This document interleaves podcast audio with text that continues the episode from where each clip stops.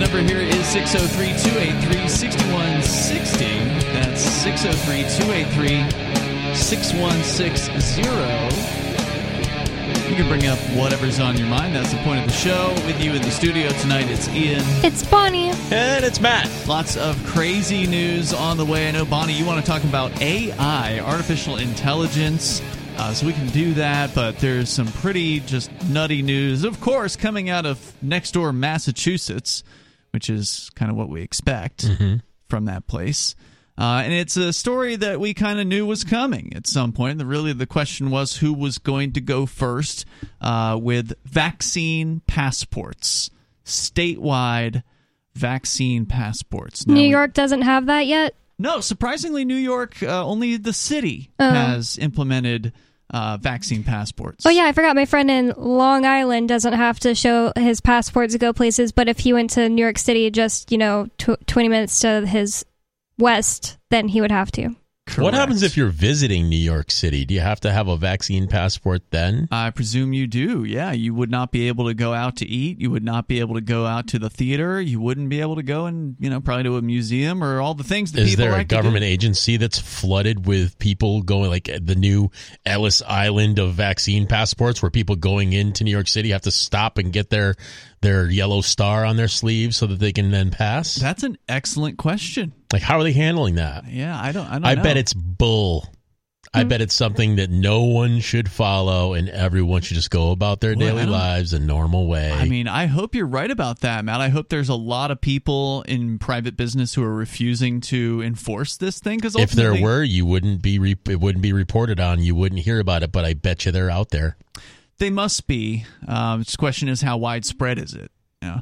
And we know they're doing undercover operations, right? We know they're sending the police into businesses to try to bust them for. Dirtbags. Can we stop using the words police and just Yeah. call them dirtbags? Right, Can, the armed Can dirtbag new be the new the new Right. uh, lingo for what we formerly you just called cops? I always liked pigs. It describes them really perfectly. You they're, know, they're kind of filthy animals. dumb animals You know, but, but that just but eat pigs- whatever. Pigs aren't dumb. I mean, like, I think it's kind of insulting to Dumber real than a human. Yeah, but they only like you if you can give them something, and that kind of is how cops are. Mm, all right. Filthy. Well, I've never lived with a pig, so I, I can't say, you know, for sure on that. But uh, Mark Edge used to raise them and slaughter them. That's okay. So he named them after presidents. That's so he'd say, things, fantastic. he'd say things like that he just killed Bill Clinton today. Oh god. That's outstanding. yeah. So, uh, and, and we just reported recently on uh, New York City expanding their vaccine uh, mandates. Now, every private business is going to have to have all of their employees vaccinated in the city of New York as of December 27th, if I recall correctly. So, I, got there. There's no way I would comply with that. Oh, and children now also uh, five to eleven also will require be required to show a vaccine passport if they would like to accompany their parents out to eat dinner or out to the theater, etc. So that's that's where they're going. That's what's happening uh, in New York City. But now Massachusetts, according to U.S. News and World Report, is considering a digital vaccine passport program for residents, according to the governor there saying that uh, will put the state at the forefront of the national debate on whether proof of vaccination p- should be required to take part in many basic social activities. And as you know, it's not just New York City. San Francisco uh, is doing this. Los Angeles uh, is doing this. I believe King County in Washington State is also doing it. But the the county level is the largest I've heard of so far with uh, with vaccine passports. Charlie Baker is the governor goon over there in Massachusetts, and he said, "quote." It's a universal standard, and we've been working with a bunch of other states. There's probably 15 or 20 of them to try to create a single QR code that can be used for all sorts of things where people may choose to require a vaccine. He told WGBH News Boston Public Radio on Monday this week. He is a Republican, supposedly, and said Massachusetts and other states have been working on a program where a QR code would be scanned to verify a person's vaccination status. Baker displayed his personal QR code to the show's hosts, verifying his status, and said the program would be available soon. He did not say, however, which other states were cooperating on the project. This is a Republican saying this. That's what he says. Wait, the governor of Massachusetts is a Is Republican? Yeah. Well, I mean, being a Republican in Massachusetts is very different than being a Republican in New Hampshire, where you're much more likely to actually give a damn about liberty here because, well, you're probably, you know, there's a chance you're a free stater Yeah. if you're a Republican. And if New not, you're going to get crucified in from ten directions by free staters and those agreeing with them if you don't. So I think it's Take a liberty interesting that he's saying he's got 15 to 20 states that are talking about this and trying to implement, trying to figure out whatever the standard is going to be. Uh, but he's not saying who they are, probably because they don't want to stir up any opposition. Or in they those don't states. exist, and Yeah, they're I was gonna to say- pretend they're bigger than they are. Yeah, he's a politician. He could just mean that his people emailed a state and they said, "Okay, we'll be back. We'll get the governor to get back to you." That, you know, that's talking about it. Yeah, but I mean, there's definitely at least 15 or 20 states that would probably be interested in Right. something like this, right? Maybe, I mean, yeah. although there are, as the story points out, State least- governments, you mean? Correct, The yeah, people probably not. Yeah, thanks for clarifying that. The term state, when I'm using it, I'm I'm talking about the government gang. I mean, that's ultimately. I don't use the term state generally to describe a plot of land or people or inno- you know innocent, peaceful people, because states are violent, monopolistic organizations who want to use you know the threat of force against you to get you to behave and do what they want. And uh, so they do point out here that at least a dozen of these states have banned vaccine passports altogether. So obviously they won't be going along with this particular plan. But places like you know New York, Massachusetts, as they say, uh, Vermont certainly could, Illinois, California, Washington. I mean, these could all very well be candidate states for for something like this. So that's what they're working on right now. The article just kind of goes on to general statements about Americans and support for vaccine passports. A September Gallup poll found that majorities of Americans favor proof of vaccination requirements for air travel, to attend large events, to go to an office or work site, to dine in at a restaurant, or stay at a hotel. Now, of course, you can't trust the numbers, right? Because obviously Right. Gallup and any of these other organizations have an interest in supporting the status quo and supporting, you know, bigger government. But Ninety-nine percent of people in Iraq voted for Saddam Hussein. that's right. The other 1% got put to death. yes. So, you know, that's what they're talking about doing. They don't have the plans aren't immediate. We don't know when they're going to go into effect, but it seems inevitable that probably I'm just going to go out on a limb here. I I don't generally like to make predictions, but after the last 2 years, this isn't hard to predict what they're going to do in these cases. It's going to be wintertime soon. And they're already ratcheting up this Omicron variant, fear mongering, even though, you know, cases aren't deaths. They keep Yeah. talking about all the cases. It's not even dangerous, is what they're really saying. And then on the other side of their mouth, they say, "But we have to mask, or Yeah. death, death, death." Yeah. so you're going to see some state, maybe it's going to be Massachusetts go first, maybe it'll be New York State, but one of them this winter is going to to implement a vaccine passport. And it will be statewide and it'll be just like New York City or just like Los Angeles or San Francisco where you've had restaurants like In-N-Out Burger uh, actually close their facilities because they're not willing to enforce it. And they've said, "You know what? We're we're not going to do this They're to not- our employees. We're not going to do this to our customers." They're not willing to make their fifteen dollars an hour fry cooks have to enforce it. That's right. They've actually closed entirely because the city cracked down on them uh, in San Francisco. Other restaurants, other uh, fast food places just closed the insides entirely because, like Bonnie said, they don't want to have to have their employees acting like cops. In fact, Bonnie, you were at a city council meeting last night. And you spoke to the city of Keene, where here we're not dealing with vaccine passports. Thankfully, in the U.S. or in the uh, in New Hampshire, the state government has prohibited government agencies from implementing vaccine mandates, so that's good. Uh, but uh, they are still talking about a mask mandate here Yeah. in Keene. In my speech last night, I compared um, forcing workers, unwilling and unpaid workers, to do your bidding uh, um, to slavery. Because what else is it? The government is forcing people who don't want to and won't be paid to do a job for them. Right, and potentially face a fight, right? Because sometimes people who don't want to wear masks get a little angry, and sometimes there's been some conflicts. So it's not, you know, not a risk that they're willing to take, and they shouldn't be. And you said that uh, the Mighty Moose Mart, where you work, is not going to enforce this if it is passed. No, So that's what it's going to take. It's going to take businesses standing up and saying, Non-compliant. "Yeah, we're not going to go along with this. You don't get to tell us what to do." More coming up. Free Talk Live.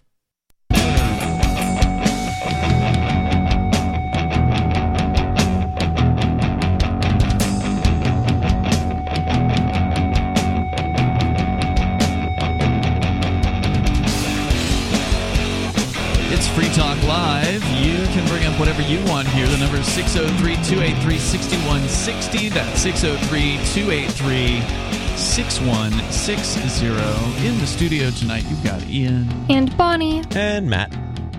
So, uh, we can talk more about the vaccine passport that may be coming to statewide release. Uh, Massachusetts talking about it with uh, what they claim is as many as a dozen or more other states. Uh, but and the, at the same time, the state's governor says they have quote no plans for a vaccine verification system. Oh, I'm sorry, he said that in April. Never mind. So now they've got now they've got plans. Uh, that's and that's how they always do it, right? Oh yeah, we don't have any plans to do that. Well, guess what? Plans can change. Yeah, Sununu keeps saying he has no plan to issue another lockdown Or or, mask mandate mask whatever. mandate, but that doesn't mean that he won't. Yeah, you can't trust these people at all, and people you'd think have learned that lesson by now, but Nope. Anyway. technically not even winter yet. Yep, that's right. So we're going to get back into that. Plus, uh, Bonnie, you wanted to talk about AI, artificial intelligence, uh, here tonight, so we can talk about that as well. But actually, we've got a caller on the line here who Aria told me we were going to be hearing from the folks over at Give Directly. We've been talking about Give Directly over the last several days here on Free Talk Live because we're raising some funds uh, for Give Directly. We're actually matching up to thirty thousand dollars. So Free Talk Live will match your donations to Give Directly, which is the first nonprofit that allows you to give directly to people living in extreme poverty. And you know, when I first heard about this, my my first concern was, well, wait a minute, how can you just give money to people? I mean, aren't they going to grow, you know, blow it on crack cocaine or something like that, or you know, whatever their drug of drug of choice is? Because that's what they would do here in the United States. But when you're in real poverty, things are way different for you. And Jason Waters, the CFO of Give Directly, is on with us here. We're not talking about people in, you know, America so-called poverty here. We're talking about people who, you know, don't have running water, right? I mean, t- tell me about who this this money's going to help and how it is that uh, direct cash contributions to these folks makes a huge difference in their lives. Oh, absolutely, and you've got it right. We um, so we operate in ten countries in East and West Africa. Uh, we target our interventions towards people living on less than a dollar ninety a day, uh, which is what the UN describes as extreme poverty. Um, and yeah, the choices at that level are, are not crack cocaine or cigarettes or booze, but um, you know, food, water. Uh, you know, you're talking about a, a five mile walk to fresh water in a lot of cases. Wow. Um, getting enough calorie for your family and kids um, you know, making the decision between keeping the rain out of your house or sending your kids to school, um, literal daily survival uh, decisions. And so, yeah, what we did, you know, it's a bunch of economists uh, and ex-consultants. I, I did consulting for 10 years, obsessed with efficiency um, and disintermediation. We don't like middlemen. We don't like people taking percentages between donors and recipients. Um, and so, yeah, we go out to the villages, register people, uh, you, in many cases, give them mobile phones, so they've got a, a phone for the first time. Um, and we get about in East Africa about 92 cents on the dollar, West Africa about 80 cents on the dollar uh, from the donor to the recipient. Um, There's a lot of education, a lot of community sensitization. Um, in most cases, this represents about, you know, our transfer is about a year and a half worth of financial buffer for these people um, to make their lives a little bit better. Um, and Let, do let's let's slow down for just one amount of research. just just one moment Yeah. here. You said that when you donate, when people give to Give Directly, and then you guys give Yeah. to the people in need in these countries in Africa, one donation from you guys is over a year, like a year and a half's worth of living costs for them. Yeah, we, we target somewhere around a, a thousand bucks. Um, you know, and at two dollars a day, Wow, that works out to about a year and a half worth of life. Yeah, that's amazing. pretty. A thousand dollars, you know, so that's the amount of money that one person in this country might spend on rent. Right. You know, Yeah. that's inc- in a month. incredible. In, in Yeah, a month in in, a month. cheap city. Right, right. Yeah. Wow. Yeah, so a little bit of money can go a long way in that part of the world, um, and seriously change people's lives. And how long have you been involved in this organization? Since May, Okay. so I'm I'm brand spanking new. Uh, this is my first nonprofit job. Most of my life has been in tech-based startups. I was excited to listen into the um, the AI conversation that's coming. Um, but yeah, I uh, sold a company in November. Was looking for something new, and a bunch of friends from Bridgewater McKinsey um, kind of pointed me in this direction. I had no interest in nonprofits because usually they're bloated and inefficient and kind of get 20 cents on the dollar into the hands of recipients. Mm. I was told Give Directly is something different. Um, I took a look. Turns out it's true, um, and I'm having a blast. Wow. Now, um, have you actually been over to Kenya and uh, wherever else in Africa that this money is uh, is being handed out? Yep, took a trip a couple months ago and did Kenya, Rwanda, and Democratic Republic of Congo. Hmm. And what did and you see? Out in the field with our field team. Um, so all beautiful countries. Um, so flying into the cities, everybody's trying to develop, everybody's trying to grow, and in in Rwanda, in Kenya in particular, Nairobi and Kigali, the capital, are trying to become international cities and doing a pretty damn good job of it. Hmm. Unfortunately, participation in that economic growth doesn't get out into the countryside in a lot of cases. Um, and doing the field visits, you know, Kilifi, where we've been for a long time on the coast of Kenya, um, you know, small communes, you know, family, about 20, 30 people, brothers, cousins, etc., living in mud huts, living on grain. Um, closest fresh water source I saw driving in was about six miles from the village that I visited. Wow. Um, and with, you know, there haven't been rains in a few years, and so people have moved from farming to making charcoal, and there weren't a whole lot of trees left. Um, so things are, are pretty rough.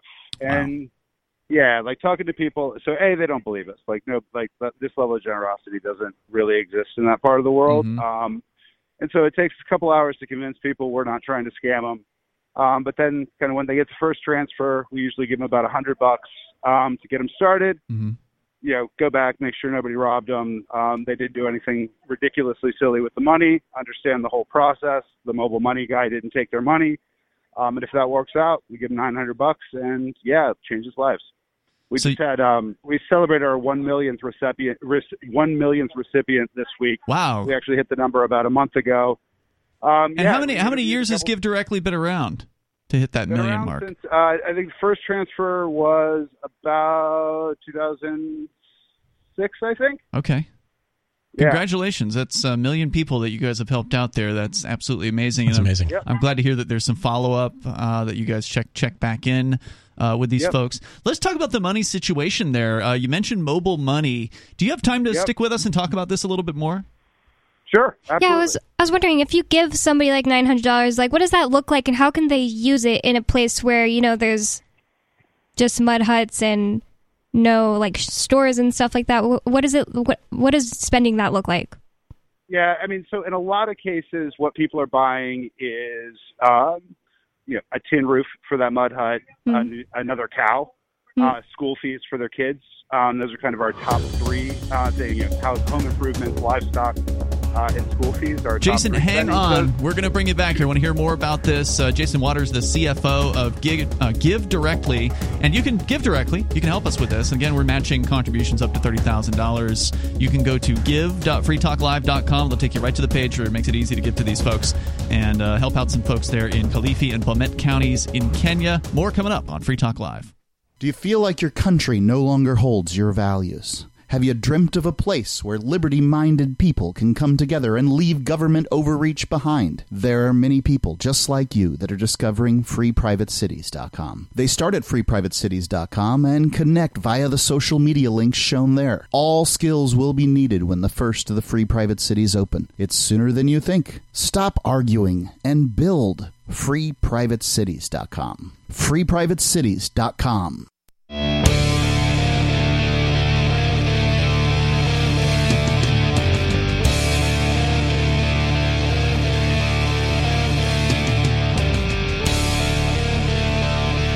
This is Free Talk Live. You can join us here. The number 603 283 6160, especially if you've got a question for Jason Waters. He's the CFO over at Give Directly, which is an organization uh, we've been promoting here as a way to actually help people in dire need of assistance. People who, as he was describing, have to walk five miles just to get water to drink. Uh, that's the kind of poverty we're talking about here, living in a you know a mud shack, that level stuff, and uh, you know two bucks a day can make a huge difference for these folks. And we're getting into it here, but if you want to go to give.freetalklive.com, you can uh, do that. You can contribute there and help some people in some of the poorest areas of Kenya and we are matching contributions up to $30,000 at give.freetalklive.com. Uh, Jason, thanks for sticking with us here on Free Talk Live. You're, you're on with Ian, Bonnie, and Matt here tonight. And Bonnie, you'd asked a question that was sort of related to the one I was asking about, and that's how are payments working over there? Uh, the story mentions uh, that we've been talking about is mobile money. And I know I heard years ago that people in Africa were really into trading mobile phone minutes as currency. Is that what we're talking yep. about here? So it's got like one generation beyond that. Uh, banks don't really function at that level of an economy, mm-hmm. uh, and so yeah, most of um, what happens is there's you know Safaricom is the biggest vendor, Vodacom uh, the next biggest, MTN. Um, and you basically send credits to a SIM card, and that SIM card they take it to uh, an agent. Agent can hand them cash. Hmm. They can spend the cash how they want to. Wow.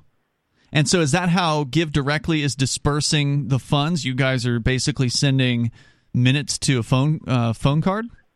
more or less, mm-hmm. yeah. That's that's basically how it works. Is we go uh, do a registration census process uh, we have to run terrorist screening and watch list screening and all that other fun stuff. Hmm. Um, and if we can verify the identity uh, and they qualify for the program, uh, most cases they don't have a cell phone, um, and so we give them a cell phone, teach them how to use it, hmm. uh, send credits to a mobile money account, and then make sure they can go to a reputable agent, get the cash, buy what they want.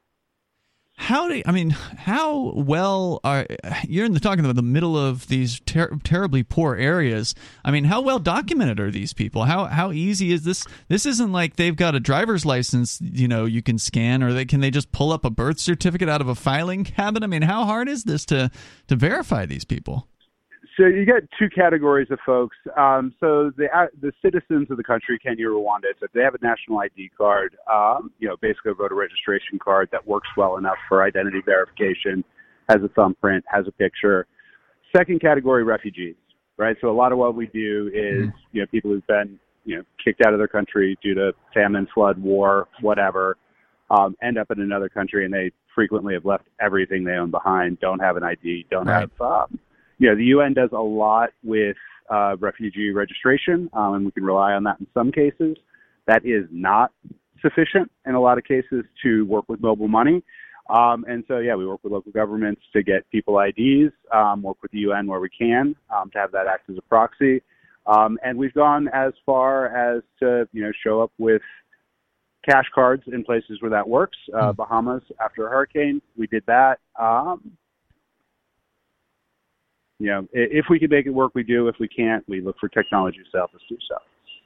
So you mentioned that uh, depending on the area of Africa, you guys have no more than ten to twenty percent overhead as far as dollars donated. Oh, I mean, it's as low as four cents overhead, and that's from door to door. That covers the New York team for fundraising, me, uh, the other leadership team, our people team. Um, that costs us about three cents on the dollar. Wow. Uh, in in the more mature, stable countries that we're in, Kenya, Rwanda, Uganda, you know, it only takes another couple cents mm-hmm. for us to go out to the village and find the people and give them money.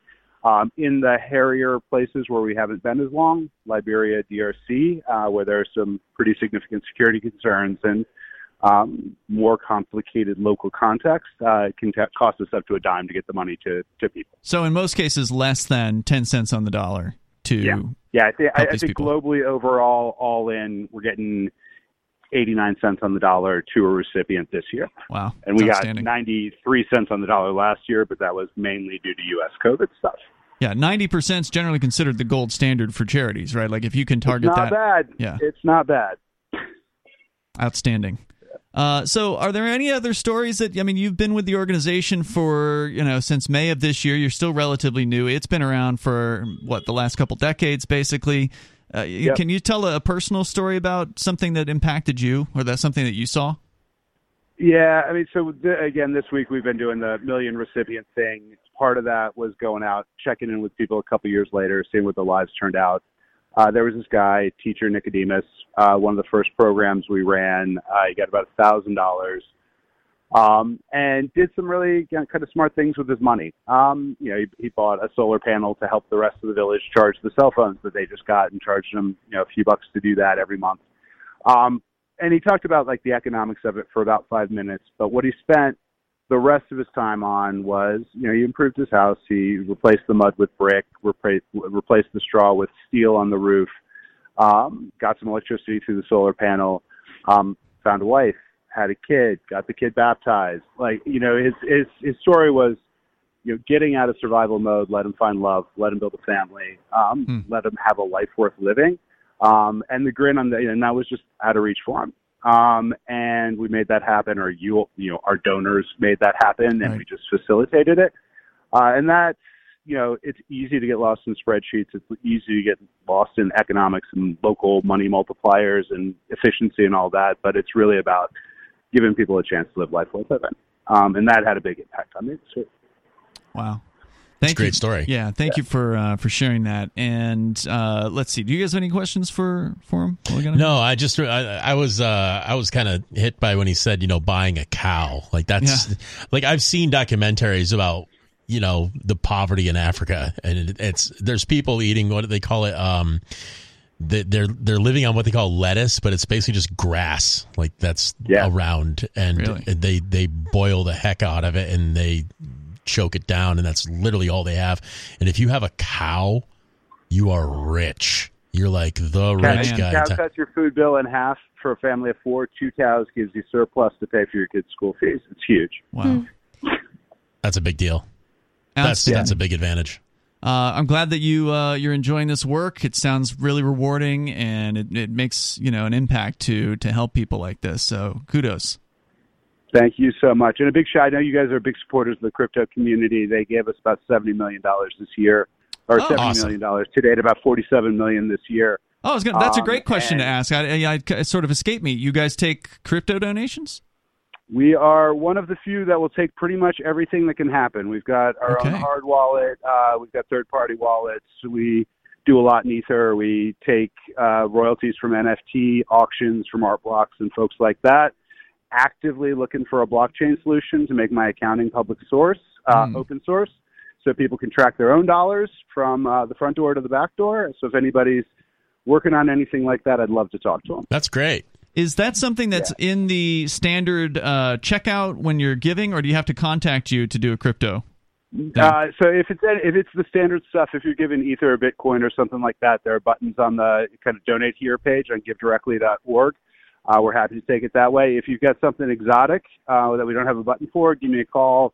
You know, I've taken everything from wrapped Ether to NFTs to Okay. whatever. Cool. So they can just hit the contact us button on. Uh, yeah, Give in, Directly. info, info at GiveDirectly.org, and they'll get get you in touch with me, and we'll trade keys. Perfect. All right, love it, man. That's great to know. I'm going to add that uh, bullet point here to our uh, to our ad copy because that they didn't tell me that that should part. be in there for sure. and it didn't like pop out at me when I went to the site. So good to know. Uh, Jason Waters, the CFO over at Give Directly. So you know you want to use a credit card, debit card, or cryptocurrency, head over to give.freetalklive.com and help some really uh, impoverished people there in uh, in Kenya. And uh, Jason, thanks, man. Anything else you want to share real fast? No, thank you guys for your support. Um, it's good stuff. To check out the uh, GD Live gives you all the stories unfiltered of what people do with money and how it changed their lives. What was that? GD Live? Yeah, uh, yeah. So it's, it's basically a blog post whenever our IA team goes out in the field, unfiltered translations of what people said about us and what they did with the money. Is that over at GiveDirectly.org? Yep, it's on uh, givedirectly.org. Should be at the top. Perfect. Uh, Thanks, yep. Jason. Hey, man, I appreciate you being on. We got more coming up here on Free Talk Live in moments.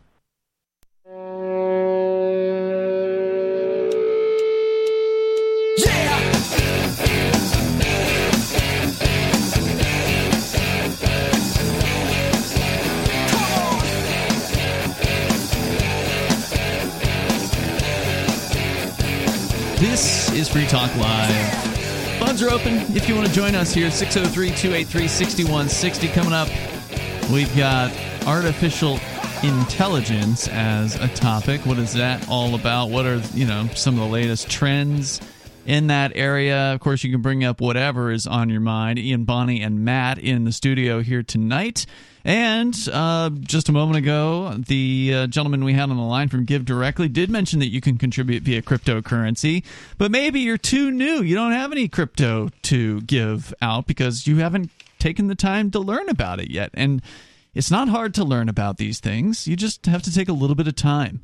There's a you know slight learning curve, but it's easier now than it's ever been to get involved in the world of Bitcoin and other cryptocurrencies. Head over to bitcoin.com and click get started at the top of the page and you can find introductory videos there. Just if you got limited on time just watch the first one. It'll take you all of three minutes of your life and you'll get some of the basic concepts down about cryptocurrency and some of the new ideas that you do have to kind of process through in order to uh, to get this stuff down. But it's so important. In fact might be a good time to take a look. Uh, bitcoin just dipped down again uh, below $50000 today. It's right around $48000 per Bitcoin right now, and that's down from around sixty-eight thousand dollars like a month ago. Or, so what you're saying is Bitcoin is over? No, I'm saying it's a Christmas sale, Oh. holiday holiday sale right now. Uh, now, of course, we don't know. It might go down further, or it might shoot up in the next ten minutes. The sky is falling. well, it's also the sky's also the limit. Uh, so That's- you, you don't. that's right. You never know what's going to happen. the but limit is falling. it's very important to learn about this. Get over to bitcoin.com.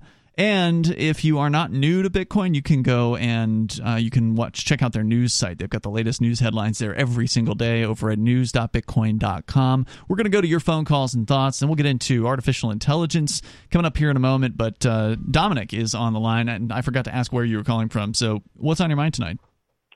Yeah, I'm calling from Ohio. Welcome, Um, sir. So this past weekend, I can't remember what day of the week it was. I heard you guys on Free Talk Live talking about Ukraine, and um, Ukraine's been in the news quite a bit this week Mhm. or lately. And um, I wanted to share sort of um, a struggle, if you will, that I've been having, that I've been thinking about, that I think would be good to share with people Sure. sometimes it's so difficult to you know not to fall into that us versus them mindset um i i heard someone say that oh i don't think anyone any of our listeners would go to ukraine. I've actually been there twice. And um Wow. i have some distant family connections there and i've i've got some friends there. So on one hand i can empathize with them and i guess the struggle that they're facing. But then For the listeners other that don't know, uh, supposedly the Russian government is amassing large numbers of troops just over the border from Ukraine. That's at least been in the news over the last week. Yeah, and um, today, it was either today or yesterday, um, one of the U.S. senators for um, the state of Mississippi said that um, Biden should drop a nuclear weapons on Russia. Oh if my they, God, Who that's said that? Insane. Um, I can't remember. His, Mississippi. it might be Wickham or something. Um, he's a U.S. senator from Some psychopath. on Ukraine, not on Russia. I mean, I I way, wouldn't gonna- support either one. But Yeah. what is the point of doing it onto Ukraine if they're supposed to be like the good guys in the situation? Well, I mean, it wouldn't make it. It wouldn't make much of a difference. It's going to be Ukraine, fallout all Russia- around. Uh, it's just still. What, why would you say? Oh, just bomb the one that's about to be invaded. I just don't get it. Are Are you sure he didn't say Russia? It doesn't. I mean, what does It it, matter? it They does want us to- matter. this person wants Which to one are you start targeting matters. I mean, still, it would start a world war. the the point I wanted to make is that um, so Biden sat down with Putin yesterday and said that the U.S. won't send soldiers to Ukraine to defend them, but um, if Russia were to invade Ukraine, they would have um, sanctions and it would basically cripple the Russian economy. And to get to my point here, that might sound like, yeah, you know, the the Ukrainians deserve that justice to, you know, um, retaliate against the Russians. But then I was thinking, everyday Russian people who have nothing to do with their government and don't like their government still have to be punished for something they have no control over. Yeah, that's the most So- important point to remember. Whenever you hear politicians talking about sanctions, they're talking about making it difficult for the people to live because the bureaucrats in Russia are still going to be fat and happy. Yeah, they're going to be fine. they're still going to be taken care of. And the people, like look at Venezuela, for instance, look in uh, Cuba, it's the people that suffer from the U.S. sanctions. They're not allowed to do business with people in the United States. They're not allowed to make meaningful, uh, you know, business relationships and arrangements, and you know, make their lives better through that, through trade. And they're prohibited from from all of the benefits of being able to trade with people who are willing to trade with them. It's absolutely tragic. And in a country, you know, that's very small, like you know Venezuela or Cuba, it's even more impactful. I mean, Russia, I think probably wouldn't really be that big of a big of a hit. They're a humongous country and they trade with plenty of places around the planet. So I don't think Russia's going to be starving right. uh, or anything like that over this. It's just uh, it's tragic because sanctions hurt the people. And they're not the ones who are at fault. And just for sake of being clear, I looked it up and it says Governor, or no, sorry, Senator Wicker of Mississippi suggests U.S. could nuke Russia over Ukraine invasion and claims everything is on the table. That's just so That's stupid and yeah, nuts. Like I don't know. Let's just destabilize destabilize the entire uh, area that. Ukraine is also in, just because you know they might invade another country. It's crazy. It's Started a world war. It's terrifying that that person is supposedly in charge of um, an entity that's supposedly a part of New Hampshire too. Why, it would be much better if we could just break away from that person No altogether. doubt. Dominic, anything else you want to share tonight? Yeah, um, well, I was curious to hear your thoughts going back to like 2014 when Russia invaded Crimea. Um, what are your thoughts on that? I feel like that's a difficult topic, and the U.S. media, I've, it's either biased U.S. media or biased Russian media. So I'm curious to hear your thoughts. I don't on know that. much about it. Can you give me a rundown? I mean, I don't even know where Crimea is. So Crimea is the pen- peninsula um, south of Ukraine, and um, okay. it's it's been a part of Ukraine, I guess, since like part of the time in the Soviet Union. But um, in 2014, um, Russian forces invaded Crimea. They held a referendum, and the referendum said that like 97% of the country wants to be Russian. Hmm. So I I don't know. On one hand, it's like, oh well, the people want you know, um, what that's what people decided they want to do. Um, but it was at was it at gunpoint? Do they Mhm. actually want to be? I don't know. It, it's it's it's really difficult for me to think about. I'm So Crimea is no longer thoughts. considered part of Ukraine?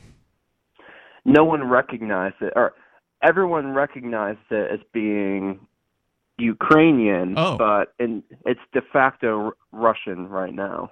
Yeah, because I was going to say I'm just looking at the the Google map, and there is definitely like one of those dotted lines separating it from Ukraine. As far as this looks like it is the national and national boundary line here. It's just scary to think of all the people that would be affected if Russia does go into Ukraine. Um, like my little brother that got adopted in May Mm-hmm. came from the border of Ukraine and Russia. He was just in a you know an orphanage, helpless, and Well, I'm sure lucky there's still for him, he got out. But what about the yeah, you know, there's the- all his little his friends and probably friends. still there. It's sad, Dominic. Uh, it's like you know, Russia. You're not big enough. You need to be messing with Ukraine, which is what one one fiftieth the size of Russia. I mean, Russia's a humongous country. It's ridiculous. It is.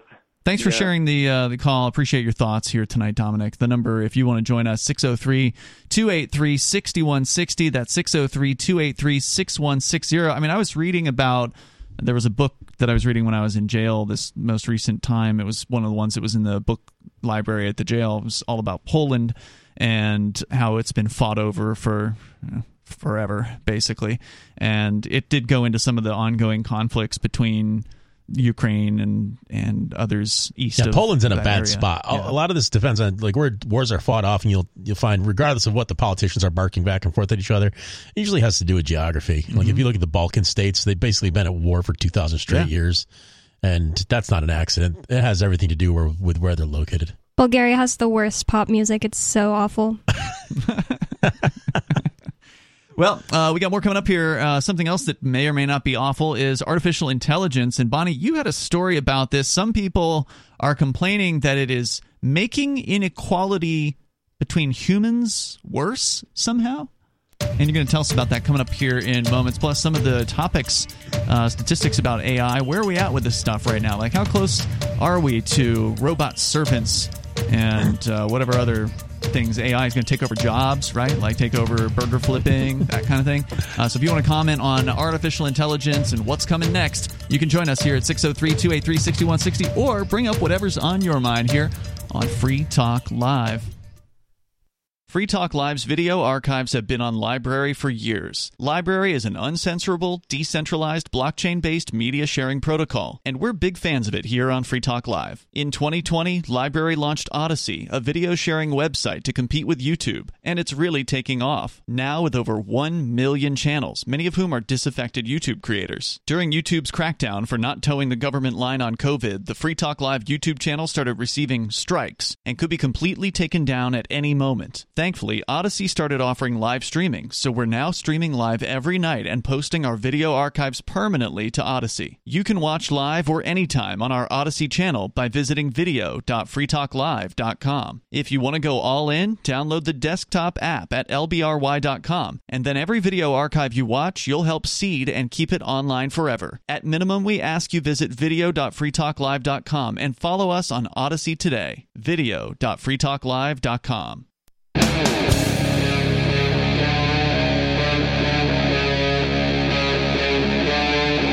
Free Talk Live.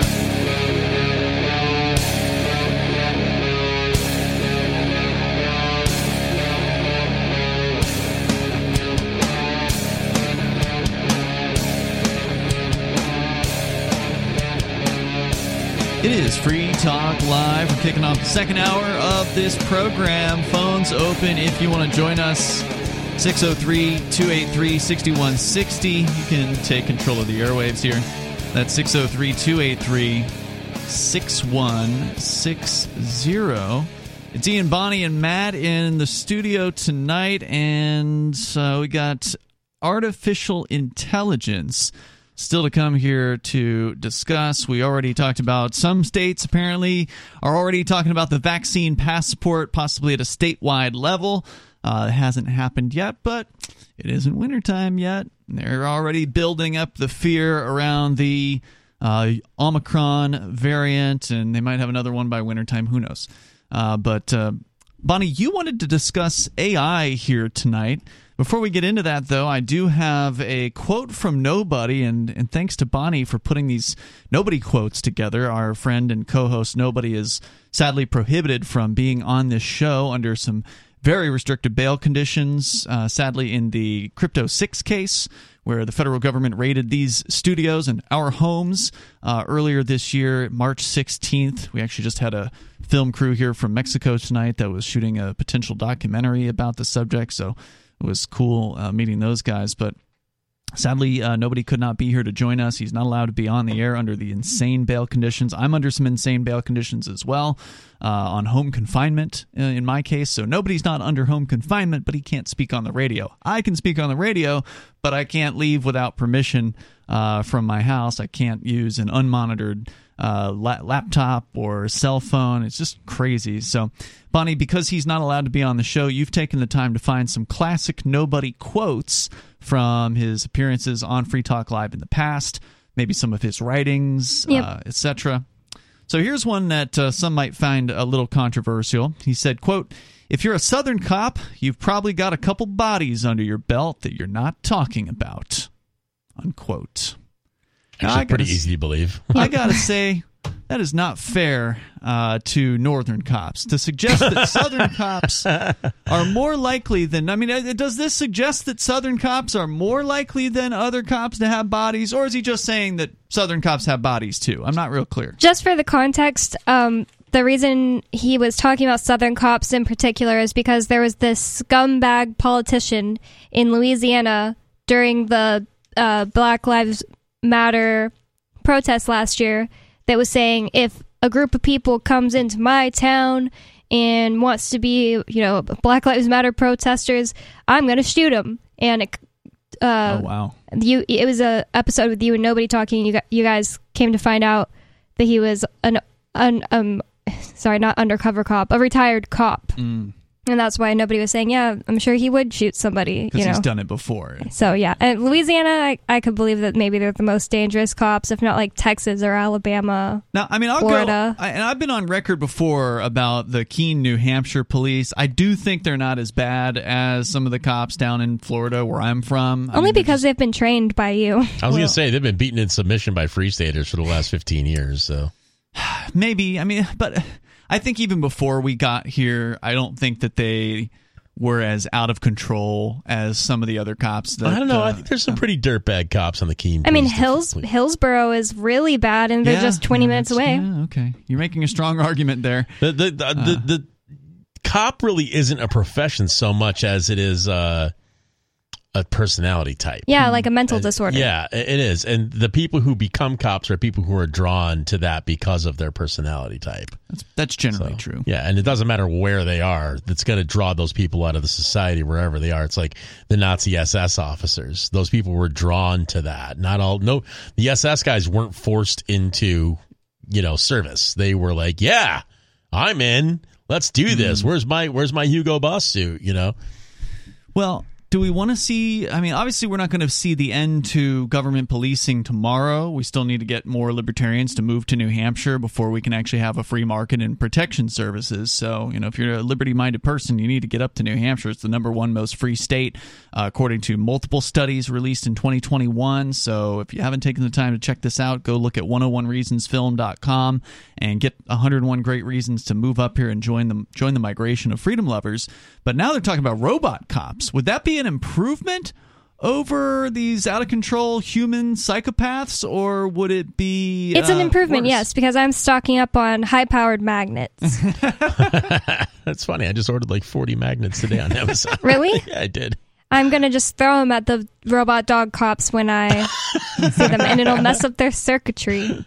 I hope so. I, I presume they've come up with, uh, you know, s- scenarios to deal with things like that. They I probably know, have. Humans are always going to outsmart some kinda machines. That's why you're, you know I, I'm automatically thinking, "Where's the?" I, I haven't even seen the machine. I'm already trying to think. I have a mechanical How mind. I'm trying it. to think like, okay, How where's, turn the, where's the weak spot? Just pour some, uh, I don't know, something nasty on it to Yeah. gum it up. Or I got some muriatic Or acid out in the barn. All right, so Bonnie, what is this AI uh, story you wanted to talk about here tonight? It's an opinion piece from Al Jazeera, uh, written by a woman named Gabriela Ramos. Artificial intelligence must not exacerbate inequality further. UNESCO has put forward a framework that can help reverse the negative trends in the AI revolution. Because, you know, government always has great ideas on how to fix problems, and they always work out.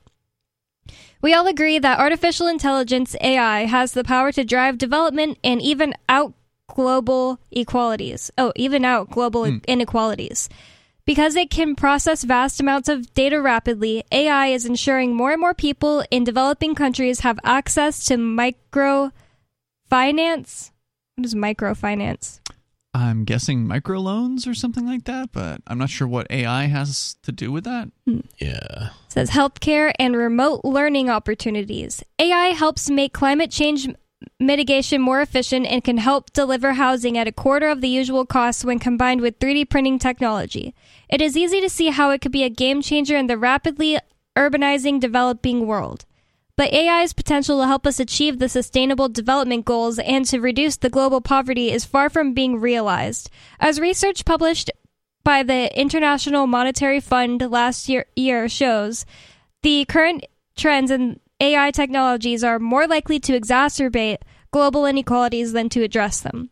And see that So what she's saying is that AI is white supremacist, racist, and I don't It know if that's sounds what they like mean by she's getting to. inequalities. Oh, I haven't I I didn't know if it was going to be talking about robots like are racist. race. That's what I, I mean. That seems to be what the code is here. You read between the lines, at least so far. I, I, I thought that it was going to say inequality in like class. maybe I But- don't know. I have not read the story. I just think what's interesting about this is that the International Monetary Fund is coming out and telling people, "Oh, don't, you know,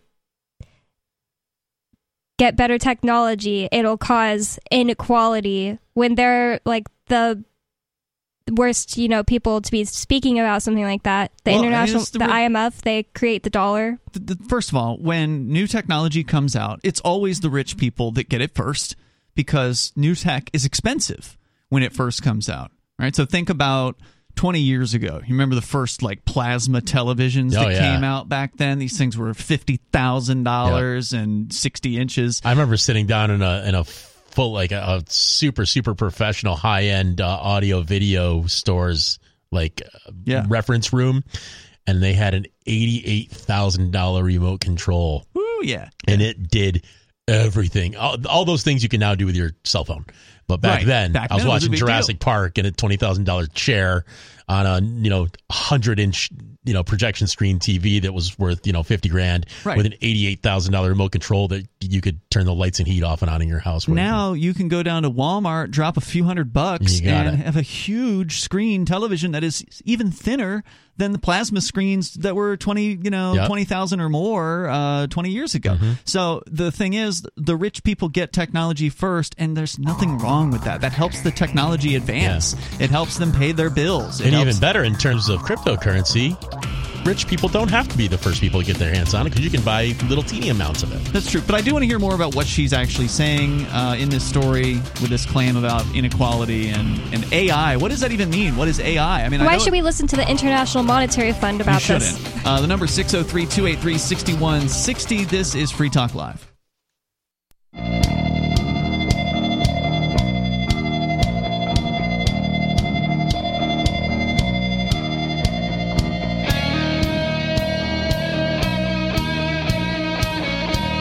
Talk Live. Open phones if you want to join us here. The number is 603 283 6160. You want to comment on artificial intelligence and so called inequality. This lady at wherever the hell this story is from, Al uh, Jazeera. Al Jazeera, is making the claim that it's harming the poor, I presume. We're going to get deeper into this story that uh, Bonnie brought in tonight. And what do they even mean when they're talking about AI? I, I'm going to channel our Friday night co host here, uh, Chris Wade from Think Penguin and uh, Freedom Decrypted. Because whenever AI comes up and he's in the room, he always points out that there's no AI like we think about it, right? Like in the movies with some sort of robot that can think at a like a human level or even close to a human level. We don't have that. That's not coming right around the corner per se. Um, AI is just programming. It's just programs written by people at this point. It's not upgrading itself. We haven't hit the the singularity, right? We're not we're not to that point. There's no gray mass yet. Yeah. So, I saw a headline, but I didn't like research it or anything that said like blah blah blah invented the first AI computers that can pr- reproduce with each other. Oh, I've heard about this. Yeah, but I'm not sure what that means. They're like microorganisms or something like that, some sort of computer. Yeah, I saw that story. I took a look at it. I'm like, oh, that's interesting, and kind of moved along. I mean, because when I think about AI, I think about, and it is going to probably happen, and it will probably happen in our lifetime, and maybe sooner than we think. But Matt, you play a lot of uh, a lot of games when you get the chance. You're usually fighting against human opponents. Yeah. Have you ever played the single player versions of any of these these games? Uh, just yeah, they're really boring. If you ask me, because the opponents suck, Yeah. right? Like the computer opponents. After what are we now? Forty years of uh, you know video game development, the games have gotten to the point of photo real, almost photorealistic Mm-hmm. looking. I mean, the the technology and the graphics processing behind these games is absolutely incredible. yeah, But half the time, the AI, quote unquote AI, you know, characters are like running into walls. Yeah, they're bots. you know, they don't know what the hell they're doing. you know, it's it's the playing against humans is infinitely more fun because Yeah. you can You outthink them and them. they can outthink they, they can outthink you. Right. You know, it's strategy. Whereas the the the computer controlled opponents, you know, they've got like a few different things that they can do to respond to the things that you do, Yeah. and that's it.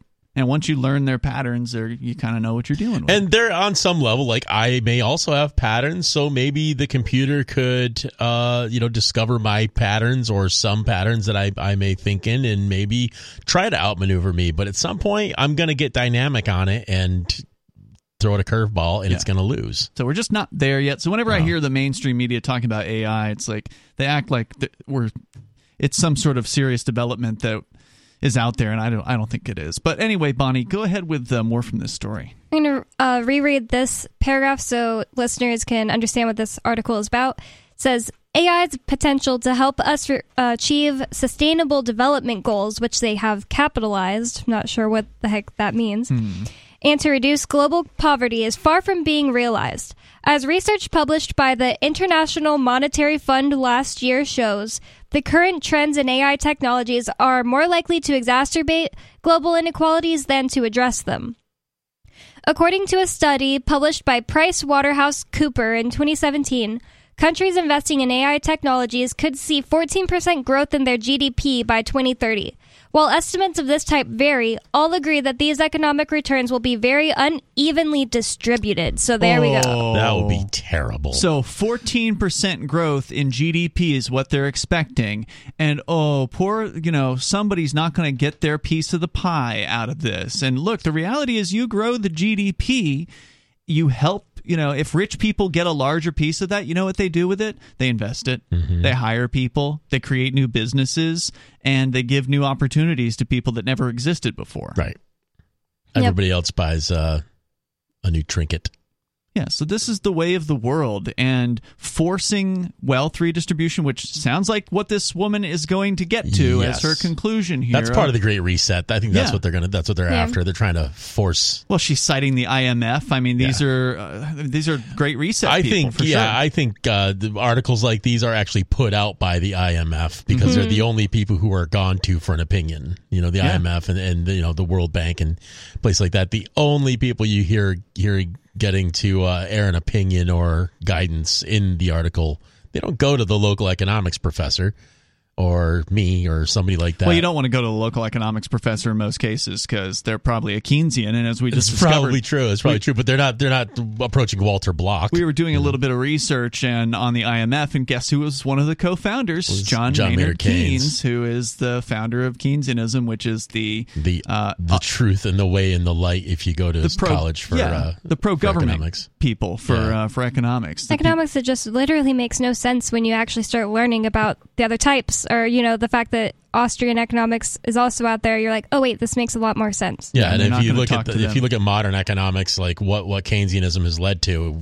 we live in a severely economically ill time, and uh, it's propped up by it's held together by tape at this point. Basically, Keynesian economics is, oh, you just keep spending money, and that will make us somehow, Yeah, you just- know, just come out it of a recession. Yeah, but I think the Biden administration is going full on into that right now, and uh, Sure. look how that's working out with record level inflation. Of course, Trump did the exact same thing. It's just Biden is continuing uh, that particular system. So, uh, Bonnie, was there more worth sharing from this story, or we pretty much we pretty much get the point of it? Well, it says according to the Organization for Economic Cooperation and Development, which sounds, you know, like you guys are saying, uh, wealth redistribution. Around three quarters of all new digital innovation and patents are produced by just 250 firms. Oh, I know. Just get rid of patents. Yeah, that would be fantastic. I suspect they're not going to suggest that though. Out of the 15 biggest digital platforms we use, eight are from the US and six are Chinese. By 2030, North America and China will have made trillions of dollars worth of profit, while developing countries will still be reeling from the economic aftershocks of the pandemic, which we know has already led to increased inequalities and worsened poverties. Oh, I know. Just stop uh, closing down your countries due to COVID. That would help too. Mm-hmm. And uh, there's no doubt that being in a developing country is a tough situation for those folks. And we were just talking with a guy from uh, Give Directly about helping people in dire need of assistance in places like Voluntarily. Kenya. voluntarily. But uh, you know, th- the reality is, of course, the innovations are going to come from the wealthier nations. That's just the re- that's just the reality of it. You're not going to all of a sudden catch Kenya up uh, you know, in any sort of short order by sh- slowing down the other developments. You Yep. want those developments to come out. She touched on it earlier. She mentioned that 3D printing is going to revolutionize the uh, the housing manufacturing business. And- Making housing cheaper only Yeah. helps people who live in mud huts. yeah, it helps the people who are poorest the most. Why would I care if okay, sure, somebody who is super rich might benefit too. They're going to have the their next house is going to be cheaper. Good for them. Or even sooner. cares? Who cares? Like if as long as it's going towards a, a general trend of everyone going up in the in the world economy. Right. you know? If you could roll a 3D printer into the, the town with the mud huts and just start printing people new you know new shacks or whatever to live in for next to zero cost, I bet that's amazing. Give Directly could probably do something like that in the future if it got cheap enough. This next uh, quote from her, she says, "In the words of the speculative fiction writer William Gibson, the future is here. It's just unevenly distributed." All right, we're going to continue here in moments. Well, get used to it, lady, because you can't force this fix. Is your broken heart stopping you from being authentically happy? My name is Jeremy West, and for a limited time, I am running a free online class to teach you what most people don't know about how to deal with your feelings. The simple way to deal with your negative thinking, the key to breaking your unhealthy relationship patterns, and so much more. No more feeling like a failure who will never find true love. No more self medicating and ending up feeling even more miserable. And no more feeling like you'll never be someone who deserves an amazing partner. Sound good? You'll discover a new way to finally feel validated and loved. To stop trying to get your self worth from the very people who tear it down. And to put you in control of your own happiness so you never surrender that control to another person again in as little as eight weeks. Register now for my free online class at beyondyourbreakup.com slash free class. That's beyondyourbreakup.com slash free class. Free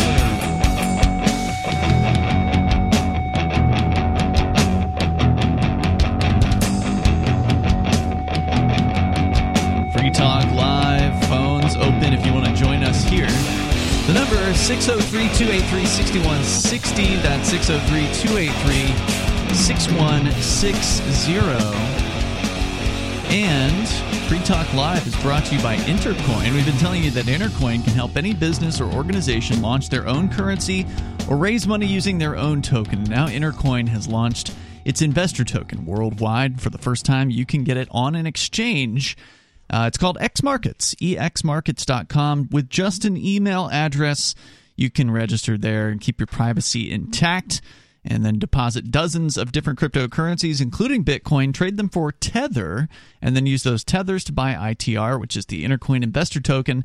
You can learn more about the Intercoin vision at intercoin.org and buy or sell ITR on xmarkets.com. exmarkets.com. You just might be advancing the cause of liberty around the world. We go to uh, our co host, who has unfortunately been out for the last couple weeks. Joa is on the line from Breaking the Flaw, his channel on Odysee and YouTube. Uh, Joa, you. From what from what I understand, you got arrested on your birthday. I did. Jeez. Wrongfully. Well, of course. Wrongfully arrested. Yeah. Well, maybe they, you know, the sheriffs are doing what they're supposed to do, but uh, yeah, apparently it was an error in uh, the court system to the DMV. Whoops. And uh, yeah, and this has been ongoing, uh, and I, I should be getting reimbursed for a couple uh, reinstatement fees. Hmm. And How about your lost time? things too. I mean, how much time Oh, did How you about your birthday of- party? Yeah, Like- you missed your party.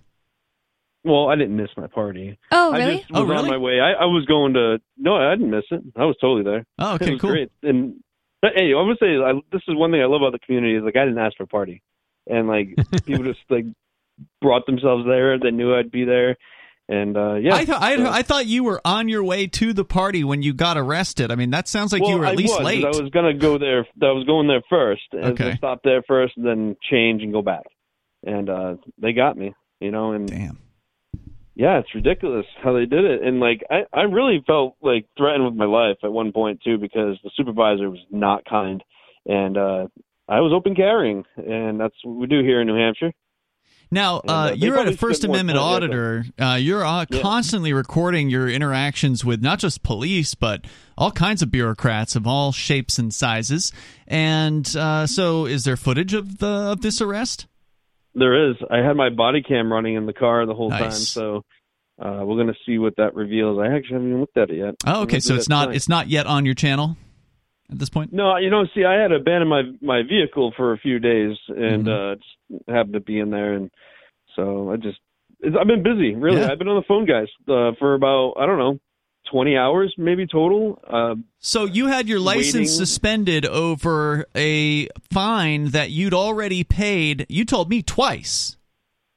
yes, I've already had paid for it twice. So the second time I didn't know why I was paying for it a second time, but they had suspended my license. I've paid for that that same thing three times. Oh my god! Yeah, just because I want to be able to drive, right? And they still And- arrested you. They never cleared the thing in the system. Right. So it was a clear default on a, a ticket, which I actually did uh, community service for, um, and uh, I was happy to do it with the Shire Church. hmm And uh, so yeah, and I paid off my ticket. It was all cleared, but for some reason, actually, I think I know what the reason is because they admitted this to me is that they actually uh, put my ID number in wrong. When they were in when they were inputting the payment info. Yeah, Hillsborough Court. That's correct. Yeah. I'm sure, it was on an purpose. accident. Yeah, I meant to say an accident too.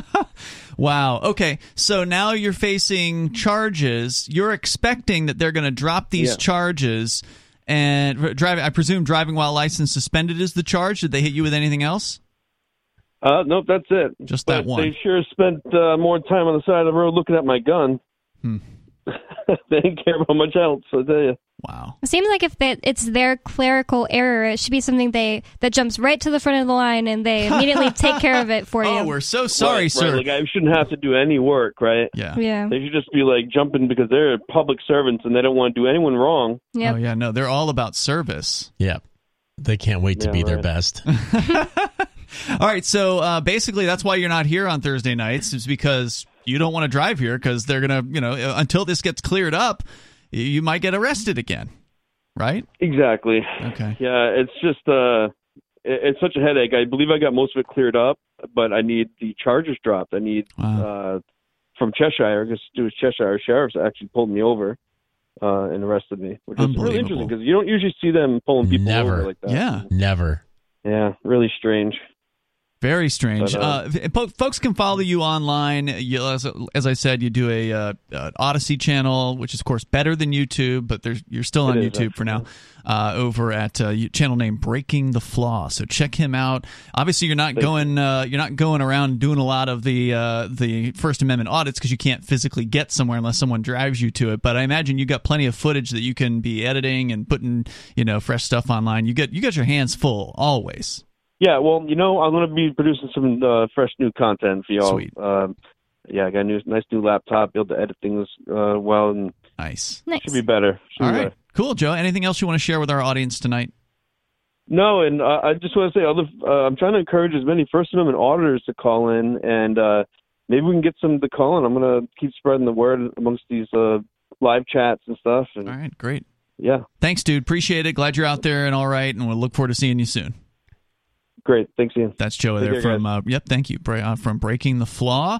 Uh, be sure to check him out. Does amazing work. Super ballsy activist. Love that stuff, and love the fact that there's at least a couple, a few of those guys uh, that are really active up here in New Hampshire. And uh, you know, the more the merrier. The more people we can get holding these bureaucrats accountable, uh, the better off we all are. Yep.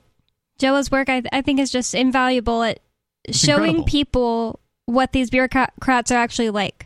Like the fact that, How rude that they can be. Yeah. or just the fact that they believe that they aren't even supposed to be filmed Right. until they learn through this process. Oh, actually, it's totally legal for him to film me. Yeah, there's like something Usually called how the they Eighth start out. Amendment of the New Hampshire Constitution, if I recall correctly, that says government should be open and accountable. That's in the New Hampshire Constitution.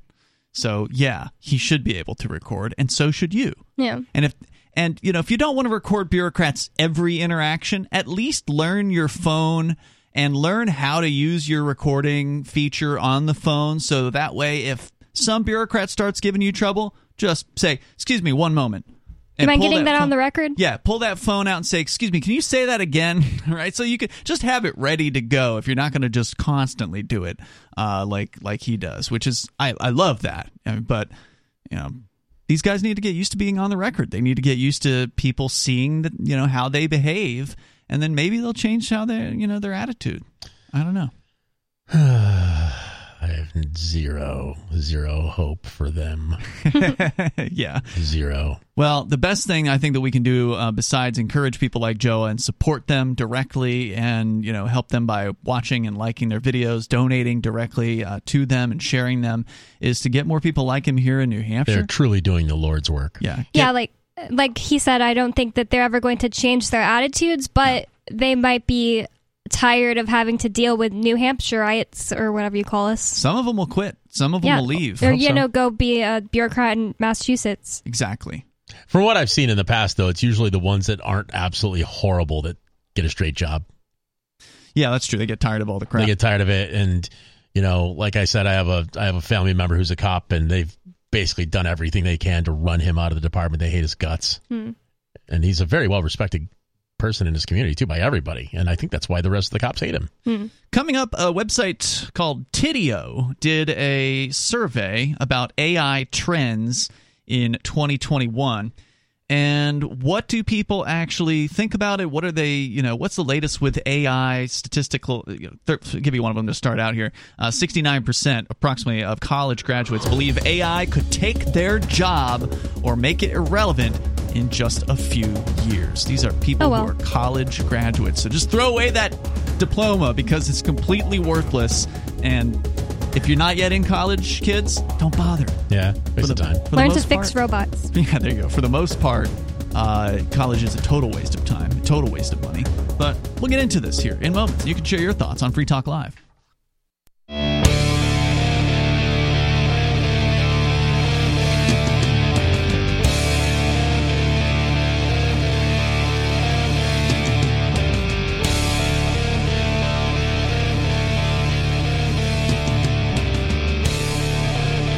Is Free Talk Live, and you can join us here. Number 603 283 6160. That's 603 283 6160. Joining you in the studio tonight, Ian here. And Bonnie? And Matt. Don't forget, you can join us online over at freetalklive.com. And if you want to help out Free Talk Live with what we do here, help us get the ideas of liberty on more great radio stations. We're on over 185 radio stations coast to coast throughout the week at various different times. The total per week is 185 stations. So thanks to all those great stations, but also thanks to listeners like James Hellerman for joining the Free Talk Live AMPS program. It is uh, brand new. We used to have the AMP program. It is now AMPS. It stands for Advertise, Markets, uh, Promote, and Support of Free Talk Live. So uh, it is now on the Patreon platform. And if you would like to learn more about it and join as James has done, he is at gold level, which means James is contributing at least 10 bucks a month to AMPS. You can go to amps.freetalklive.com. That's amps.freetalklive.com. We definitely appreciate the support. And by the way, I do want to let uh, people chatting out there know uh, in various different chat rooms, we're streaming on something like a dozen uh, video streaming platforms out there. And we do see your chats, um, but if you want to be commenting with us, the best way to do it is to call in. It's a call in talk show. Uh, we'd love to have more, you know, interactions on the phones. Uh, but you know, I do look over and, and read the chats. Usually, it's not during the show segments, so sometimes during one of the breaks, but not every break because usually I'm doing other things like you know researching a topic or answering phones, that sort of thing. So we don't have a producer here. We do all the work ourselves in this studio. So everyone you see on the cameras is everyone that's involved uh, here at Free Talk Live. There's not some huge budget with a bunch of people, you know, running a board or answering phones for us. Anyway, uh, so feel free to join us. The number's there on your screen. It's 603 283 6160. Recently, Boston Dynamics released video of dancing robots. Have you guys seen this stuff? Yes. Not the dancing ones necessarily, but I've seen their dogs. The dog one is super creepy. How about the one where the robot like runs around and like does jumping Yes. flips and That's stuff? scary. Pretty crazy stuff. Uh, so they asked 1,200 people over at tidio.com, T-I-D-I-O.com, and asked people questions about, well, what form should AI take to inspire trust? What responsibilities are we willing to delegate to artificial intelligence? Which professions will be automated by machines and software? And here's some of the statistics that they claim are nine shocking AI stats. Uh, the survey revealed that more and more people are open to the idea of incorporating AI into their daily lives. They don't mind AI taking over everyday tasks or being involved in decision making processes. On the other hand, AI adoption is fraught with doubts and concerns about risks.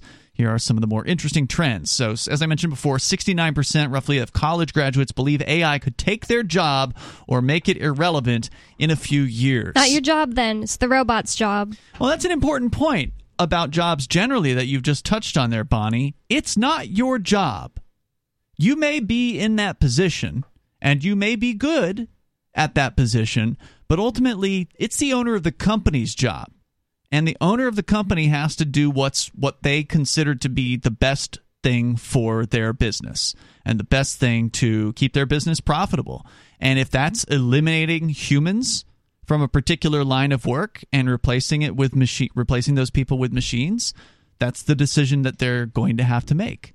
And so it is not your job. You have no claim over that job. When I worked at Walmart, I would always tell the other workers, I can't wait for this to just be a giant vending machine. Like people that it should be. people just go into like the parking lot with, you know, one of those things like at a bank that sends you Those uh, vacuum tubes. Yeah, Mhm. and they put on a little tablet what they want, and then it, the vacuum tube just sends what they ordered right there, and it's just a giant vending machine. And the people at Walmart would always say, "But I would be out of a job," and I'd be like.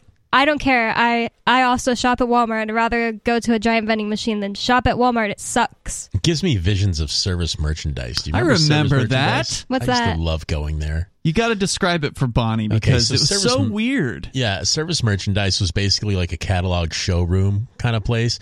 And when you walked in, right behind the cashier's desk, there was like this conveyor belt that came down out of the ceiling. Hmm.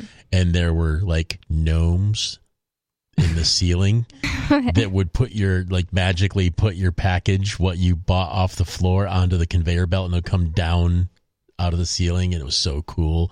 And there it is. Oh the number matches our tag. We can go now and you'd have your Hmm. new tv or vcr Yeah, so piece of jewelry or instead whatever of like a Walmart where there was inventory just on the floor that you'd put in a shopping It cart, just came out of the you'd get a little tag. warehouse. You'd, Yep. you'd go and you'd you'd look on the display of whatever's in the store for the thing that you wanted, whether it's a piece of furniture or a video game or whatever. it, they had everything. You'd take a tag uh, from the shelf. They'd have like paper tags, Mm-hmm. if I recall correctly, and then you'd walk up, you'd give it to the, the person at the front, and then they someone behind the scenes in the stock gnome. room just They were shoves it out gnomes. the you know shoves it down a rack and then it comes down and Why did they stop that? That's awesome. i don't know it was so cool I don't think that's an interesting question. That'd be something we could look into. Uh, you know, what I presume they're out of business. I know I've- they I haven't seen them in a long time I know they closed the one in uh, in Florida um, where I grew up, but I suspect the reason they tried that model in the first place was because of uh, shrink.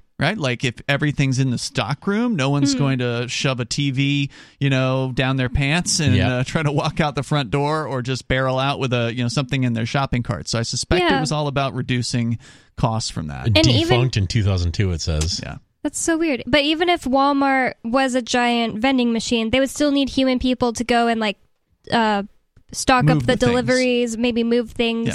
So it seems like pretty much exactly what I was talking about. I wonder why it didn't work out. Yeah, well, we'll, we'll look into The that company here. lost market share in its housewares and electronics sectors and to giant discounters such as Walmart Hmm. and Bed Bath and Beyond and later Best Buy and Circuit City. They just got crushed. They got crushed. People might think that I sound mean or rude when I'm saying like, "Oh, I didn't care if my employee." Uh, em- fellow employees lost their jobs because Walmart turned into a vending machine. Mm-hmm. But the reality is, they would still have jobs. They they're the lowest. I mean, the people that I worked with at Walmart for the most part are like the lowest.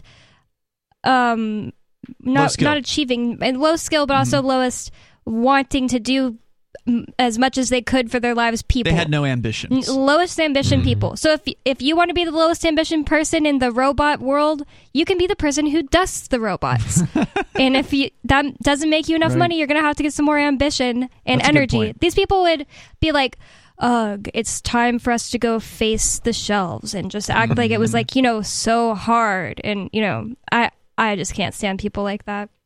It sounds like you were the right person to leave that job. Yeah, I quit on Halloween Yeah. because they scheduled me. Which was the right move. I think that with service merchandise, it was probably, I'm just going to guess, just from my few experiences of shopping there, you know, you had to wait. Right? There wasn't that instant gratification of, ooh, you know, grab the Lego thing, put it in your, as a kid, right? That's what I was interested in back then. Sure. Uh, like grab the Legos off the shelf, put it in the cart, and go check out. No, you had to go and give a ticket, and then you had to wait till the thing came on the conveyor belt, and so you didn't have that instant gratification, and that's what people are looking for. They're not looking Yeah. to wait around and I thought the conveyor belt was so cool, though. it, here, it- here it was it unusual. comes. It That's ours, unusual. Dad. You know? Oh, and you reminded me on Tuesday, you and Aria were wondering what is the tickle me, tickle me Elmo Yeah. of the year. I haven't worked at Walmart since 2019, but when I worked there, I worked in the toy section, and it was absolutely LOLOMG dolls. Those are those um, girls' dolls that have like the secrets. Is that right? Yeah, well, they have like surprises and stuff like that. Like Gotcha. you can get a little container and not know which doll you bought, but they're just like big heads, little bodies, and that was and like those are big this big year. thing. You're saying? They're probably still big this year, but oh my god, it was like they were flying off the shelves You're saying in the past. in 2019, Okay. Christmas 2019. Yeah. Cashiers, drivers, and translators are among the jobs most likely to be replaced, according to respondents. 63% of respondents said cashiers, 51% said drivers and translators are going to be taken over by AI technology. And, you know, those seem like pretty good guesses, right? And Yeah. translation, I mean, the Google Translate's a pretty, gar- pretty darn effective app. It'll get you past. point. It'll get you by where you need to go. Uh, about 25% of respondents also believe customer service representatives and warehouse workers are next in line. Well, you better believe Amazon is working hard to figure out ways to automate warehouse workers. Yep. You know, they're they're bringing as many machines into those warehouses as they possibly can. Uh, but yet they still have people running around on the floor trying to bring one thing from one place to Yeah. I was also wondering how much they try to fudge the numbers because all you ever hear about is how hard, how overworked the Amazon people are, and it's like not even funny. They're basic and they're serious. They're getting crushed there. If you if you work at Amazon, it ain't an easy life. Some people love it. I know. They yeah, and it's interesting because like there was this one lady I remember seeing a story where you know of course there was the, the sort of the perspective that, that oh my god this is so brutal and then they interviewed this one lady who's like I've lost hundred pounds she loves it. Uh, Thanks, up here. Amazon. Hour number three is on the way. Your thoughts on AI are welcome on Free Talk Live. So you've signed the Shire Society Declaration and are planning your move to New Hampshire to be around more liberty-oriented people. Next, sign up for the Shire Society Forum at forum.shiresociety.com. There are a bunch of people there who are already in the Shire, and they want to meet you. If you're already in the Shire physically, you should also come by the forums. Remember, not everyone uses Facebook. New people are signing up for the Shire Society Forum every month, so drop in and say hello at forum.shiresociety.com.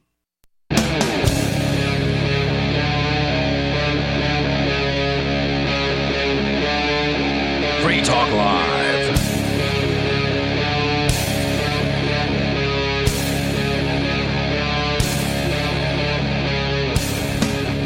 It's Free Talk Live. The number, if you want to join us, take control of the airwaves. We kick off the third hour of the show at 603 283 6160. We're talking about artificial intelligence taking our jobs. Taking our jobs. the jobs no one really wanted anyway. 603 283 6160. And as Bonnie pointed out, there will be more jobs.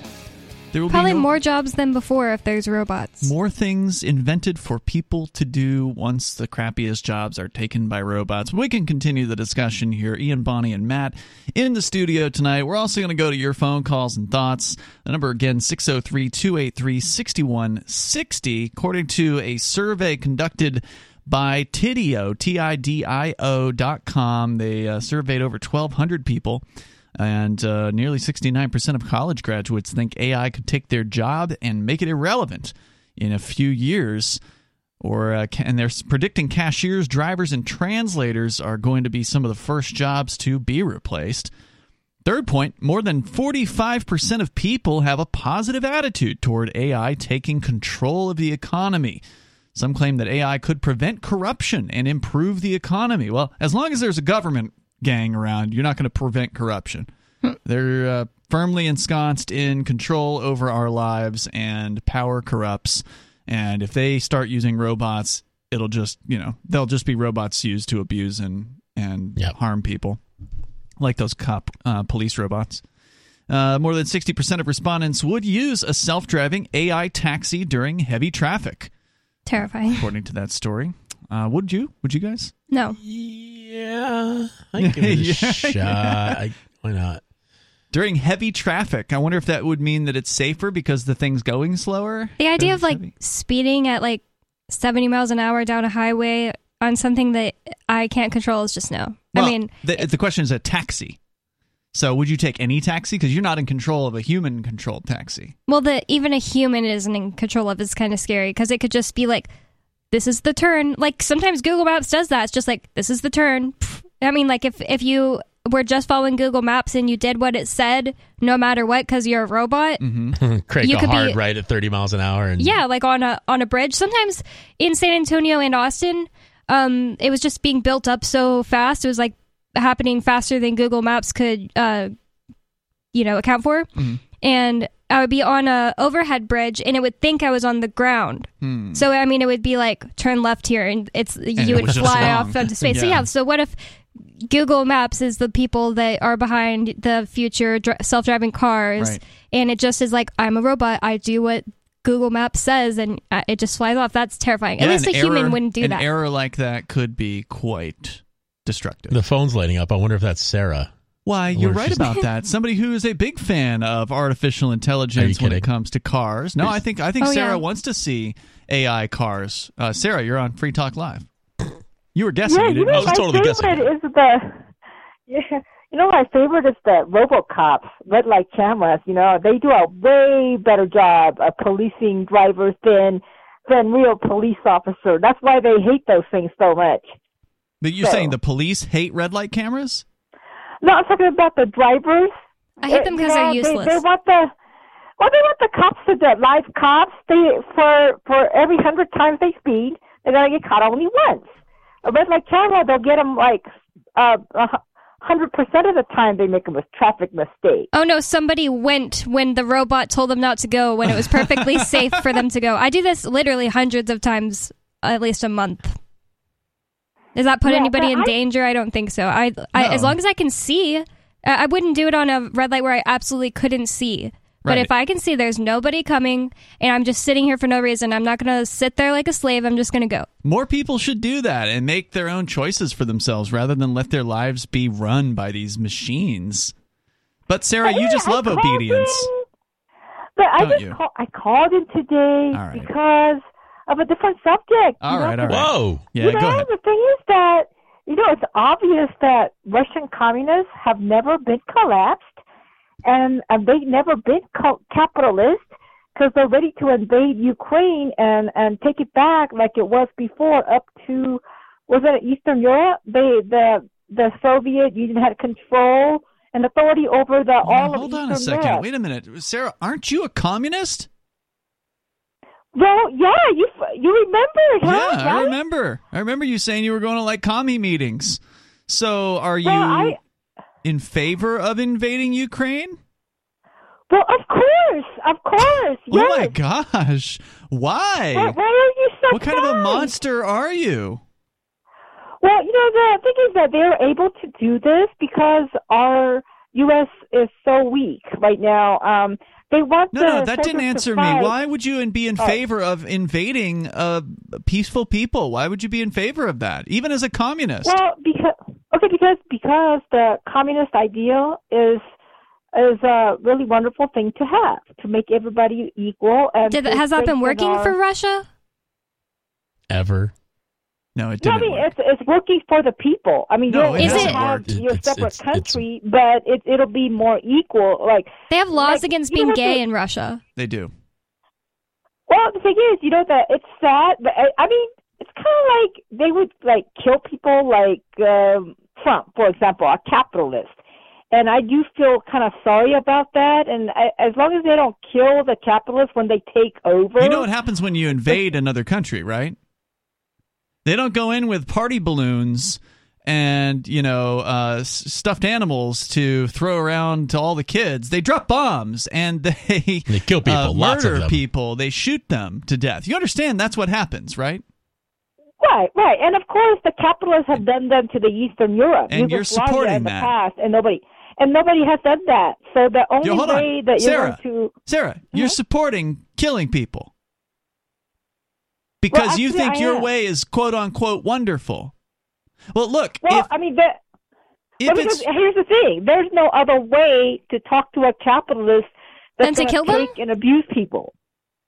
It only it only takes aggression. It doesn't. It doesn't no make any sense that it doesn't make any sense to say that a capitalist would want to abuse somebody. A capitalist wants to sell people something. The last thing you want to do to somebody you're trying to sell something to is Just kill abuse them. them. You- you're trying to get them to agree to to give you their money. If you're going to do that, you certainly don't want to abuse. them. You want to be nice to them, and you better sell them a good product, or they're not going to ever come back to you. I don't think she's heard how many people That's how cap- communism has killed. Uh, Communism's literally a death cult. Yeah. there, there- Well, there's no there's no bloodier political philosophy than communism.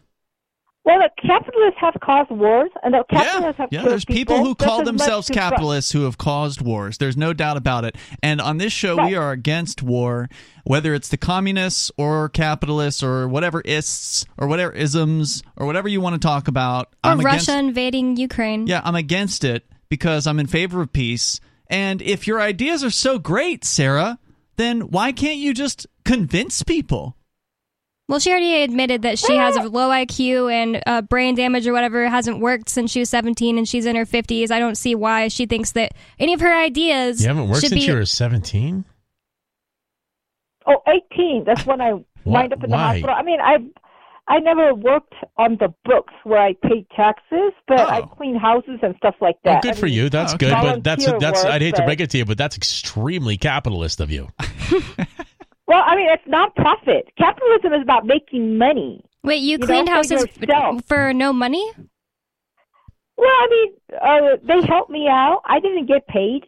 No, I mean, no, Uh, you're just about saying that to placate any IRS idiots that might be listening. we know for a fact you got paid. It's okay, and you don't have to say that you did. I understand, but the fact that you you took value in for your labor is capitalism. Good for you. I'm glad you were. ca- I'm glad you were, you did that. Even if it was just That- uh, like a place to stay for cleaning, I'd still consider That's that. capitalism. yeah. And she's actually she she said the other day she was doing that now where she's trading uh she's given 150 bucks towards the utilities and she's cleaning the place that she's That's currently living pure capitalism. and she's making a trade she's no longer living in a welfare house and i congratulated her. yeah i congratulated her Good for for that her. That's good capitalism. but sarah if communism is so great then you don't need to you shouldn't need to spread it at the barrel of a gun people should be signing People up be left and up right. for it. They'd be like, "Yeah, it's a great idea. Let's do and this." ask yourself why you need to use violence she said you need to use aggression It's already failed. yeah, right. Anything you need to use aggression for to get out there is a terrible idea, and it will constantly be resisted uh, with violence if necessary. Thank you, Sarah, for the call. More coming up. Free Talk Live.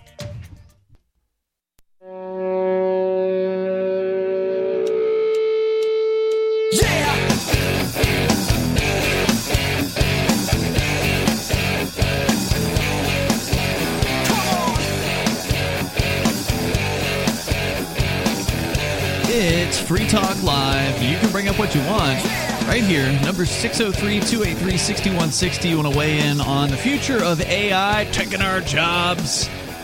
You can do that here with you in the studio, by the way. It's Ian. It's Bonnie. and Matt. And Free Talk Live is uh, brought to you by the Bitbox, which is a hardware wallet for cryptos like Bitcoin and Ethereum. And you can get a Bitbox over at box.freetalklive.com. You can also win a Bitbox. We are doing another giveaway. We've already given away one Bitbox, and the next one is going to go to a lucky member of the Free Talk Live AMPS program. We mentioned AMPS earlier. If you sign up over at amps.freetalklive.com, you will be in the drawing. We're going to do that toward the end of the year. We're talking about maybe doing New Year's Eve. Uh, we'll do a special Free Talk Live and then draw the Bitbox winner from somebody who is one of our amps. Head over to amps.freetalklive.com and uh, check out the Bitbox over at box.freetalklive.com. So we're talking about uh, artificial intelligence, but first we go to the phones, to the fun. I believe we've got Major Payne on the line in Michigan. Hey, peace to the populace.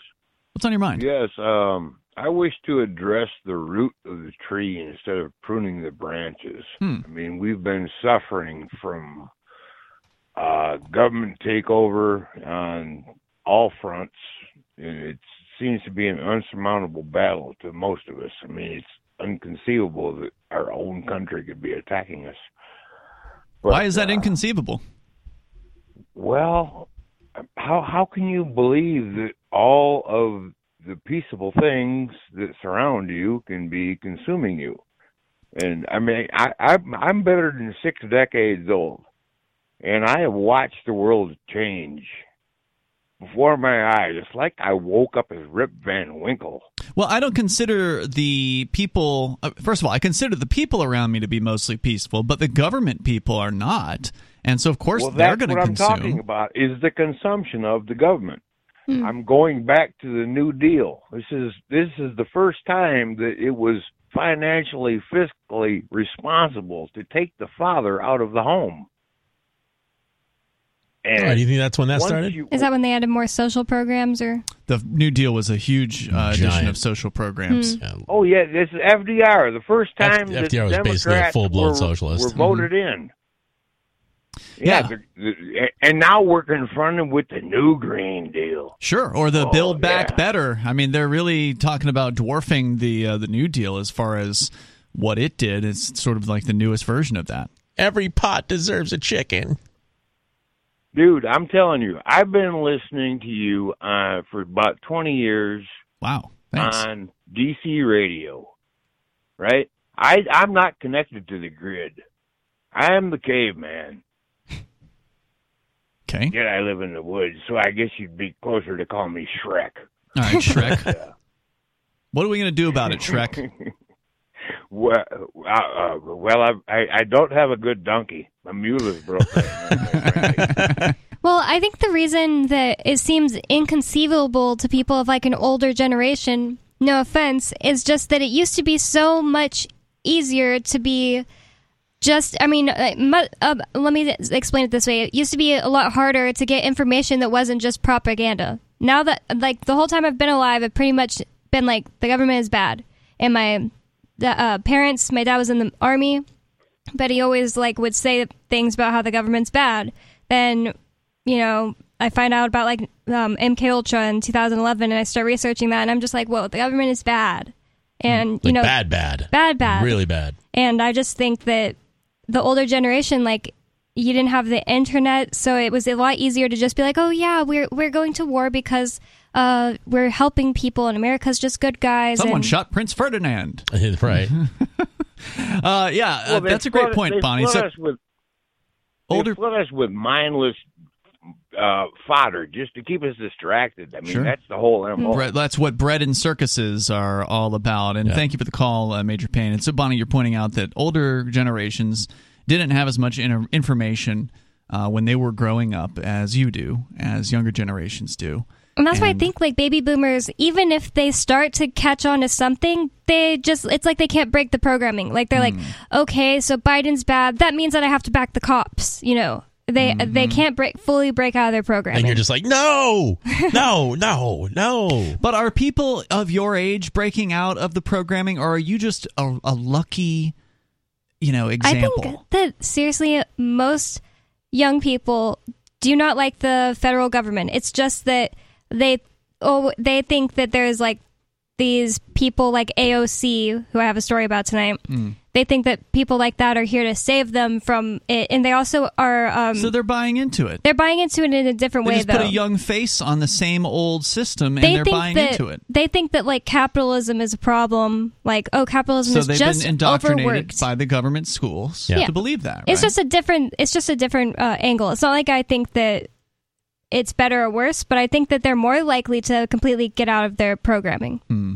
I hope you're right about that. I don't think a lot of them understand what communism is No. and what capitalism is. I mean, Sarah is not She's in her 50s. in her 20s Yeah. and she still thinks that.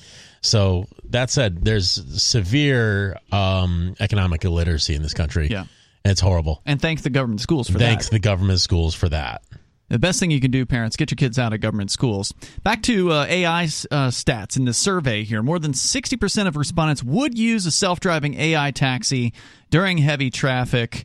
Uh, that uh, I got to say, you know, I'm not really interested in self driving cars at all. I like driving, I like having the control of taking myself to a, a place or taking someone else to a, to a place, and I don't want some robot doing that. Yeah, and if I want to drive into the woods to get away from some cops, I'd rather be able to have the ability to do that instead of my car saying, you cannot go there. yeah, that is the woods. We're shutting you down. Yeah, but uh, I, that doesn't mean that I think there shouldn't be self-driving cars, as in like the people who want to use them in New York City for taxis should be allowed to do that. Yeah, I suspect the technology will get to be fairly safe. I mean, you know, where there's very rarely an accident, and for a lot of people out there, they can't drive very well, so maybe they should be behind the, uh, you know, the self-driving cars. Maybe that Yeah, will sure. result in fewer accidents. But Help New Mexico. I, for one, I enjoy driving. I understand that there's like I more I could do. Like I, I could, you know, get some productive things done if I wanted to, you know, not drive. Uh, but it's just something I enjoy. So. As far as safety goes, like if I was in a city I wasn't normally in or something like that, maybe I just hop in with those automated cabs and Mm-hmm. fine. You know, it's like uh, what the the uh, you know the what do you call them the trolleys that people used to hop on and ride from town from one side of town to the other. It's just that, except more granular. I'm not afraid That's a of good it. point. People are seven times more worried about the negative impact of AI on the job market than fair treatment of robots. According to the survey, only 32% of respondents uh, say that robot rights is a topic we shouldn't worry about. Okay, so that means a lot of them do want to worry about. it. They believe it's one of the. Wait. Oh, okay. So no, they're saying we shouldn't worry about it. So What are robot rights like? What kind of rights would a robot have? Well, that's the question that they haven't really figured out yet is, you know, should a robot have rights at all? Or should they be treated as a total servant class? Does a Or- robot have moral agency? Not yet. But how will we know when, you know, it'll be at some point it's going to get difficult to tell the difference between artificial intelligence and human intelligence. Does the robot have to be 18 years old in order to have moral? That's another excellent question. There's more coming up here in moments. This is Free Talk Live. This program is brought to you by FreeKeene.com. FreeKeene.com features audio, video, and blogs chronicling the transition to a voluntary society. FreeKeene.com also has comments and discussion forums so you can be heard. FreeKeene.com.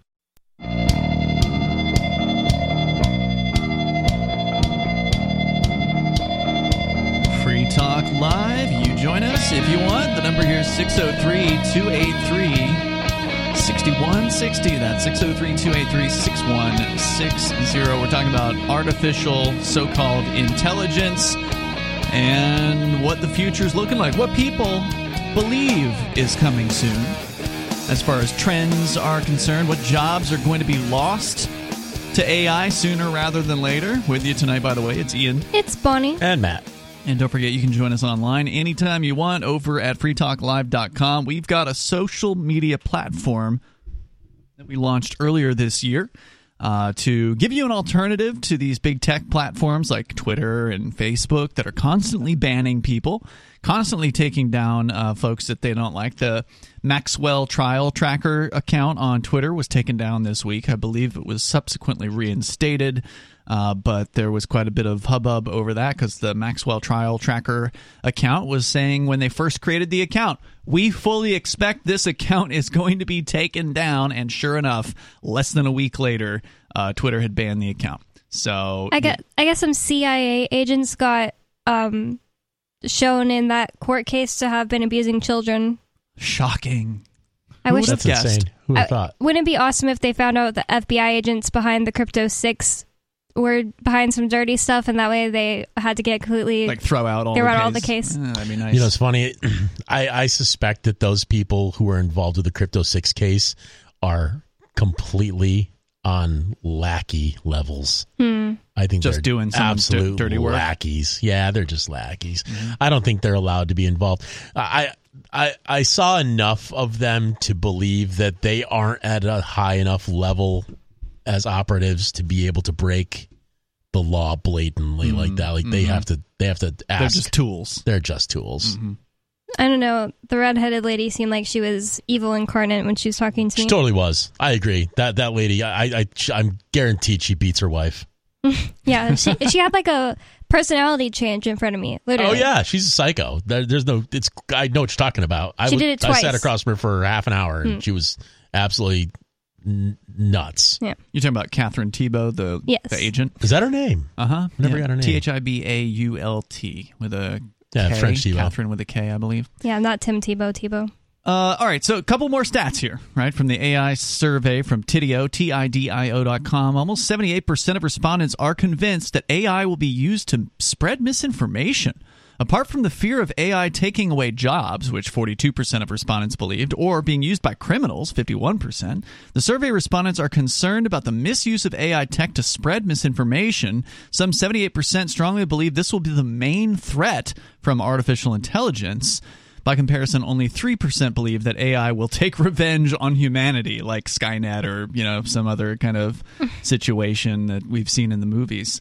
So, be a good reason to give them rights. Now, how would AI tech be used to spread misinformation? Like, for instance, we're seeing with Facebook and Twitter using algorithms to search out um, certain people's posts using whatever terminology and automatically slash those posts and ban those accounts. Would that be an example of spreading misinformation? The word misinformation is retarded. It's just whatever the government doesn't want people to think is true, which is just so stupid. Well, right. I was using it to describe the things that they want to stop. Yes. Right? um, but uh, yeah, they're going to promote the things that they want to promote, and I think that's a legitimate concern. I think people are, I think, legitimately concerned that AI can be used to censor. Sure. Uh, men are twice as likely as women to put their trust in artificial intelligence. According to the survey, uh, they uh, place significantly more trust. They're about twice as likely to have an AI robot operate on them or teach their children, and they are also less concerned about potential threats posed by the technology. I'm going to go ahead and pass on both those things. Operate. You don't want to be operated on by a robot? Not one bit. Uh, and op, you know, surgical procedures require some outside the box thinking sometimes you know? Not we are not machines. Humans are not machines. Organs are different. Hearts are in slightly different spots from person to person you know? Hmm. It could be off by a little bit. So I, I'm not really, you know, what if, uh, you know, doctors, human doctors, when they get in there, they're doing a surgery, they might find something else wrong. Yeah, true. They, can they can sew that up while they're there. Well, we'll get this taken care of right now while we're in here. Let's do this. That's great. On the other hand, the robot's less likely to leave a towel inside you and sew you back up. Uh, that- that- That's that happened be true. before. That's that might be true actually. If if you have a t- if you have a robot that's accounting for bits that it's putting in you, it probably have a process for taking them out before it closes you up. That's Mm. They're not going to have a shaky hand either. Right? That's true. Although a good mean- surgeon probably doesn't in the first place. Surgeons already use robots. Like To they do the use work? little like m- cameras on the end of like a long thing Sure. to go inside of you and stuff like that. Yep, that's true. So And of course, they may end up having the nanobots, right? That they can just inject into you, and then they just go through your bloodstream and repair you from the inside. yeah, the gray mass, right? The, the isn't that what they call it? The gray mass or the gray know. ooze? I've not heard that. me It's either. it's nano nanobots are what the uh, the anti AI people are most worried about. Hmm. Like coming out, they're just going to get into the ocean. They're going to reproduce. The electrolytes in the ocean are going to give them all the power they need. They're going to go absolutely bonkers, and they're going to take over the land. It'll be the one Wow, I big haven't heard that slimy, one. slimy gray ooze. It's all Yuck. robotic coming up over the land, killing Ew. everything in sight. Male respondents are 20% more willing to interact with robots and AI. Existing robot and AI representations from fiction and real life are more appealing to men than women. We used a range of examples and asked respondents if they were willing to interact with selected robots. On average, 65% of male respondents said yes, but only 45% of women also did. Sounds to me like this is all coming from action movies. Men like action movies, so they think robots are cool and women don't. I was going to go the porno route, but okay. Well, that's what the next one is. the final point. Oh, I see. 42%, nearly 42% of people would have sex with a humanoid robot. Yes, about 42% of respondents would have sexual intercourse with a robot, yet only 39% believe they could have a romantic relationship that many people? with people. an AI. How Mhm. many? 39%, Oh, so roughly 4 out of 10.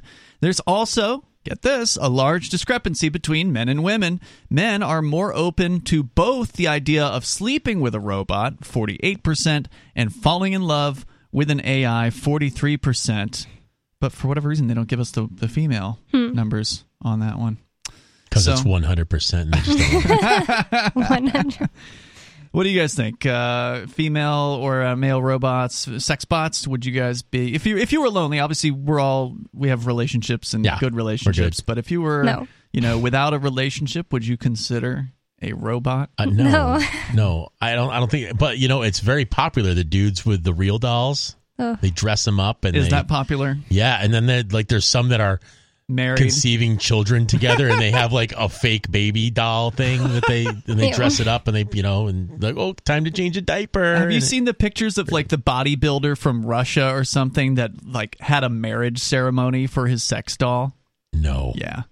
Yeah, I don't know if it was Russia, but it But was, then like, he one of broke up with her and he started broke dating a up her. ashtray.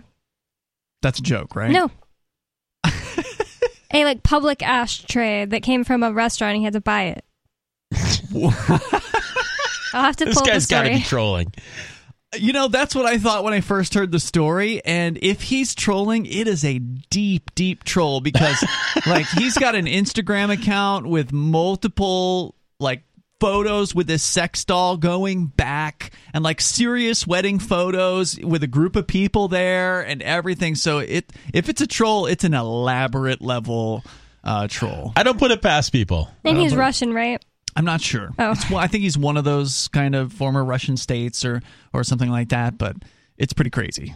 It's crazy stuff. So if you want to comment on uh, the future of AI, you're certainly welcome to join us. Well, Uh, sorry, I just have one more fine. comment on Please. that. Um, a robot is definitely a no from me, but what do you guys think about like if aliens came down? Would you be in a relationship with an alien if they were normal? Is she hot? I guess they could be hot. Is she anatomically correct? I don't know. They the have whole one point eye. of a relationship is to connect with someone else, and in theory, an alien you could do that with. Whereas a robot, it's well, at least at this point, you know, a lifeless hunk of ro- you know, metal and plastic or whatever. So you can't actually have a connection uh, with that. Yeah. But, you know, if there's an alien babe, okay. Are we talking? Is there a soul involved here or not? Right. That's the important. That's what we're trying to portion, get at. Yeah, exactly. So uh, the number is 603 283 6160. That's 603 283 6160. Well, Facebook, they have released a new thing for the metaverse where people who don't want to meet in real life can meet online and live online. We're coming up.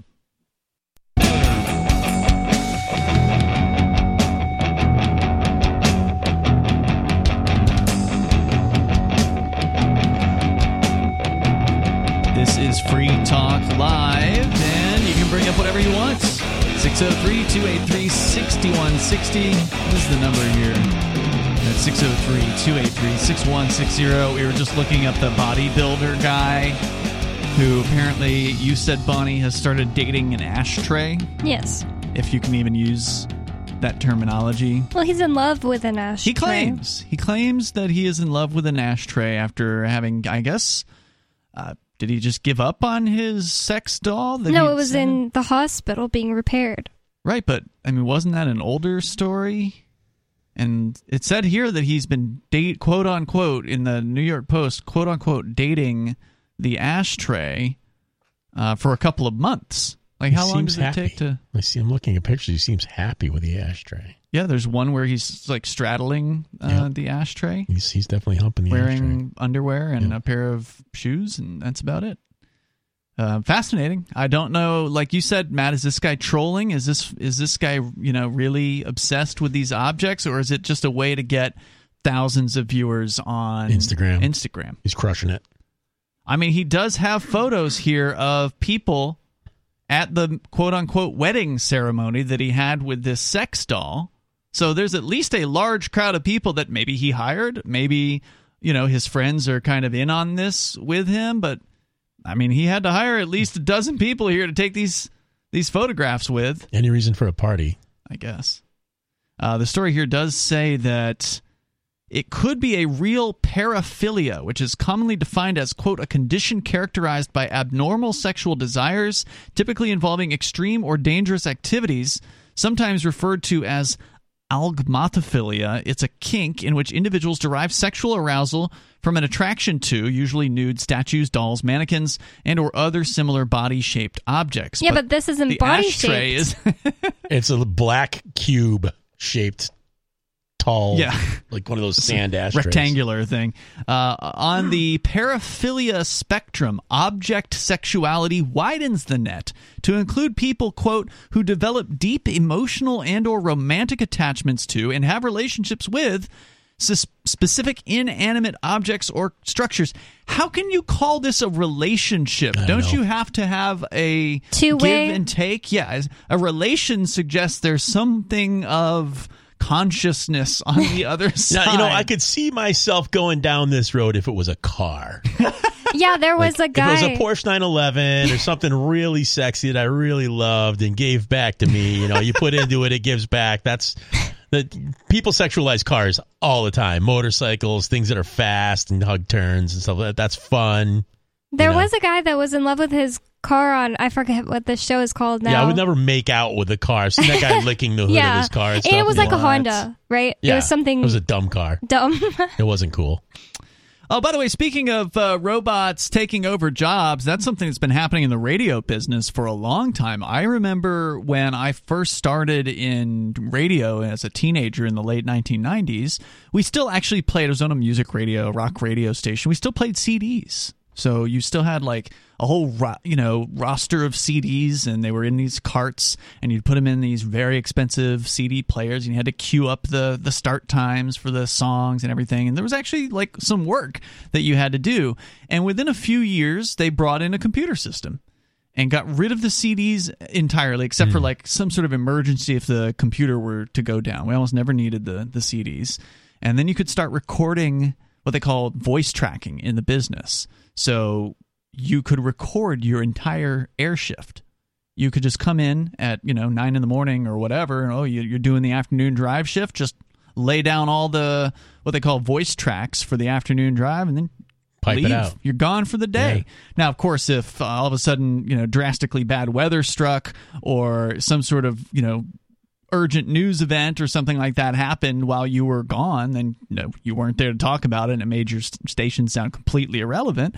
Right. Uh, but uh, but you know the reality is it was a way for the radio business to cut costs, and one of the things that they did right out the gate was they fired every overnight person across the board at uh, the company I worked for, which was called Clear Channel Communications. And Were now- you fired? No, uh, they're now known as uh, iHeartMedia. That's yeah. their new name. I didn't know you worked for Clear Channel. Yeah, yeah, I did. Uh, that's where that's where Free Talk Live started. Oh, no kidding. And so, no, I wasn't fired, but I wasn't one of the overnight people per se. I was sort of like the fill-in guy, and I did some weekend. I actually did some weekend overnights and some other shifts, but um, but that was what they did. They got rid of the overnight people, and they just had somebody else from another market do that that station's overnight shift. So if we were in Sarasota, Florida, they'd have one of the guys from Tampa you know, do the voice track for the Sarasota station and vice versa. So one of the guys from Sarasota would do a, a track for one of the Tampa overnights. So that way they still had a different voice on the air at nighttime. It wasn't one of the other station guys that was on during the day. So it sounded like someone was there if you weren't really paying close attention. So Right. that, that was a way, if you think about it, right? Like if you, you just chopped off one fifth of your entire staff and think about the cost savings there. Well, now, according to Reuters, they're taking the next step Headline here that radio DJ you hear might already be a robot. Whoa. so they are taking our jobs. Those guys make horrible money, anyways. Not a they job really do. having. Yeah, it's true. I changed my mind. I don't want robots to take our jobs. Well, the idea that they're going to take talk radios jobs are pretty s- pretty Oh, slim. that's different than a jockey. Yeah, we're talking about disc jockeys whose job it is to simply announce songs Oh. and read every now and then, uh, you know, some sort of live promo for, you know, coming down to the car lot. We're going to be giving away hot dogs this weekend, and you can get, you know, that kind of thing. So, uh, Andy Chanley, the afternoon drive host at Southern California's public radio station KCSN, has been a radio DJ for over 32 years. And now, thanks to artificial intelligence technology, his voice will live on simultaneously in many places. Quote, I may be a robot, but I still love to rock, says the robot DJ named ANDY with all capital letters, which stands for Artificial Neural Disc Jockey in Chanley's voice during a demonstration for Reuters where the voice was hard to distinguish from a normal human disc jockey. Our phones, speakers, and rice cookers have been talking to us for years, but their voices have been robotic. Seattle based AI startup WellSaid Labs says it has finessed the technology to create over 50 real human voice avatars like Andy so far, where the producer just needs to type in the text to create the narration. So they're talking about this technology could get rid of every single disc jockey on the planet, basically. And that way, people who are delivering us our news don't need to have a conscience at all. Yeah, that's right. That's scary. I don't think they need to have one now. I don't think they do already, but I mean, this is uh, the final nail in the coffin for anything like that. Well, right, and you guys have seen deepfakes, right? Yeah. Oh, yeah. Yeah. that's true. Yeah, there's Yeah. already deep fakes. And there's that website that can generate a new human being every time you load the page. Yeah. Have you seen that one too? Yes. I wish I could remember the URL of that one. I'll, I'll, I'll look it up uh, when we get off the air. It's crazy how realistic those photos are. Yep. Uh, so we're we're already to the point where they they already have um, artificial influencers now. So there's Instagram accounts of just completely generated human beings who aren't even real people per se. There's some company behind it Yeah. writing course. scripts of what those people are quote unquote saying and you know promoting whatever advertisers are buying their sponsorships Yeah, I saw on Snapchat like yesterday that the one named Miquela, like with a Q, Mhm. it's a just a fake person. she's been around for years right Yeah, she's like one of the oldest ones. She, Posted like a unquote. joke, and I thought that was so stupid and annoying. Like, obviously, this is just some old man who you know is in charge of the company who like posted this joke. Basically, it's like, Mm-hmm. why would anybody be like, "Oh, I'm such a fan"? I, would anybody actually laugh out loud at somebody making a joke that is a AI? I, well I- what did the comments say were the it- comments it, all doesn't positive have comments on Snapchat. Oh, So I was wondering that. I was just like, does anybody actually like this thing? It's so weird. Zack Zalon, the CEO of the startup Super Hi-Fi, said Andy will be integrated into its AI platform that automates music production. So instead of a music playlist, Andy can DJ the experience, including the songs or introducing the songs and talking about them. The next step will be for the AI to automate the text that is created by humans as well. He says that's really the triumvirate that we think is going to take this to the next level. So they're talking about replacing the guy that writes the scripts with AI That's crazy. in this case. Hey, you know, I, I haven't I've, I've let the whole episode this whole this whole episode of Free Talk Live go by without saying the word Monero one time. But it is on your shirt. It is on. I got a hoodie with my you know it's Monero time, but I want to throw it out there that there is uh, a YouTube channel called Monero Bear, and he makes Monero based rap songs, and they are hilarious. You were playing some of it during one of the breaks. It sounds really entertaining. It's awesome, and he released two new songs today. Whoever Nice. he is, you should go check it out if you're listening. Monero Bear. Monero Bear, just it's it's awesome. There you go. There's a recommendation for you from DJ Matt. Yeah, and he's He one used to hundred do percent real. It's a real guy. That's right. do a pirate DJ. radio station. I did. I did.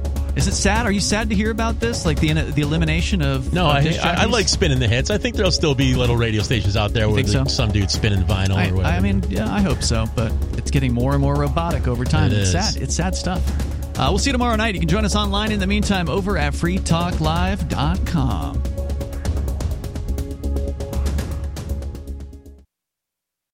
On Free Talk Live, we're bringing people to the ideas of liberty every day. From wrestling superstars like Glenn Jacobs. you guys really are having an impact, I believe. Like I said, uh, a lot of where I am now is due to listening to Free Talk Live. You changed my mind on some very important issues years ago. To random people tuning in on the radio. I was kind of stuck in the left right paradigm. I heard your show by chance on a Saturday night. From there, I went on, joined the Free State Project, and become an amplifier. So, I mean, that's really the reason why I amp is uh, because I know that if it wasn't for you guys being on as many stations as you are, I never would have found the ideas of liberty.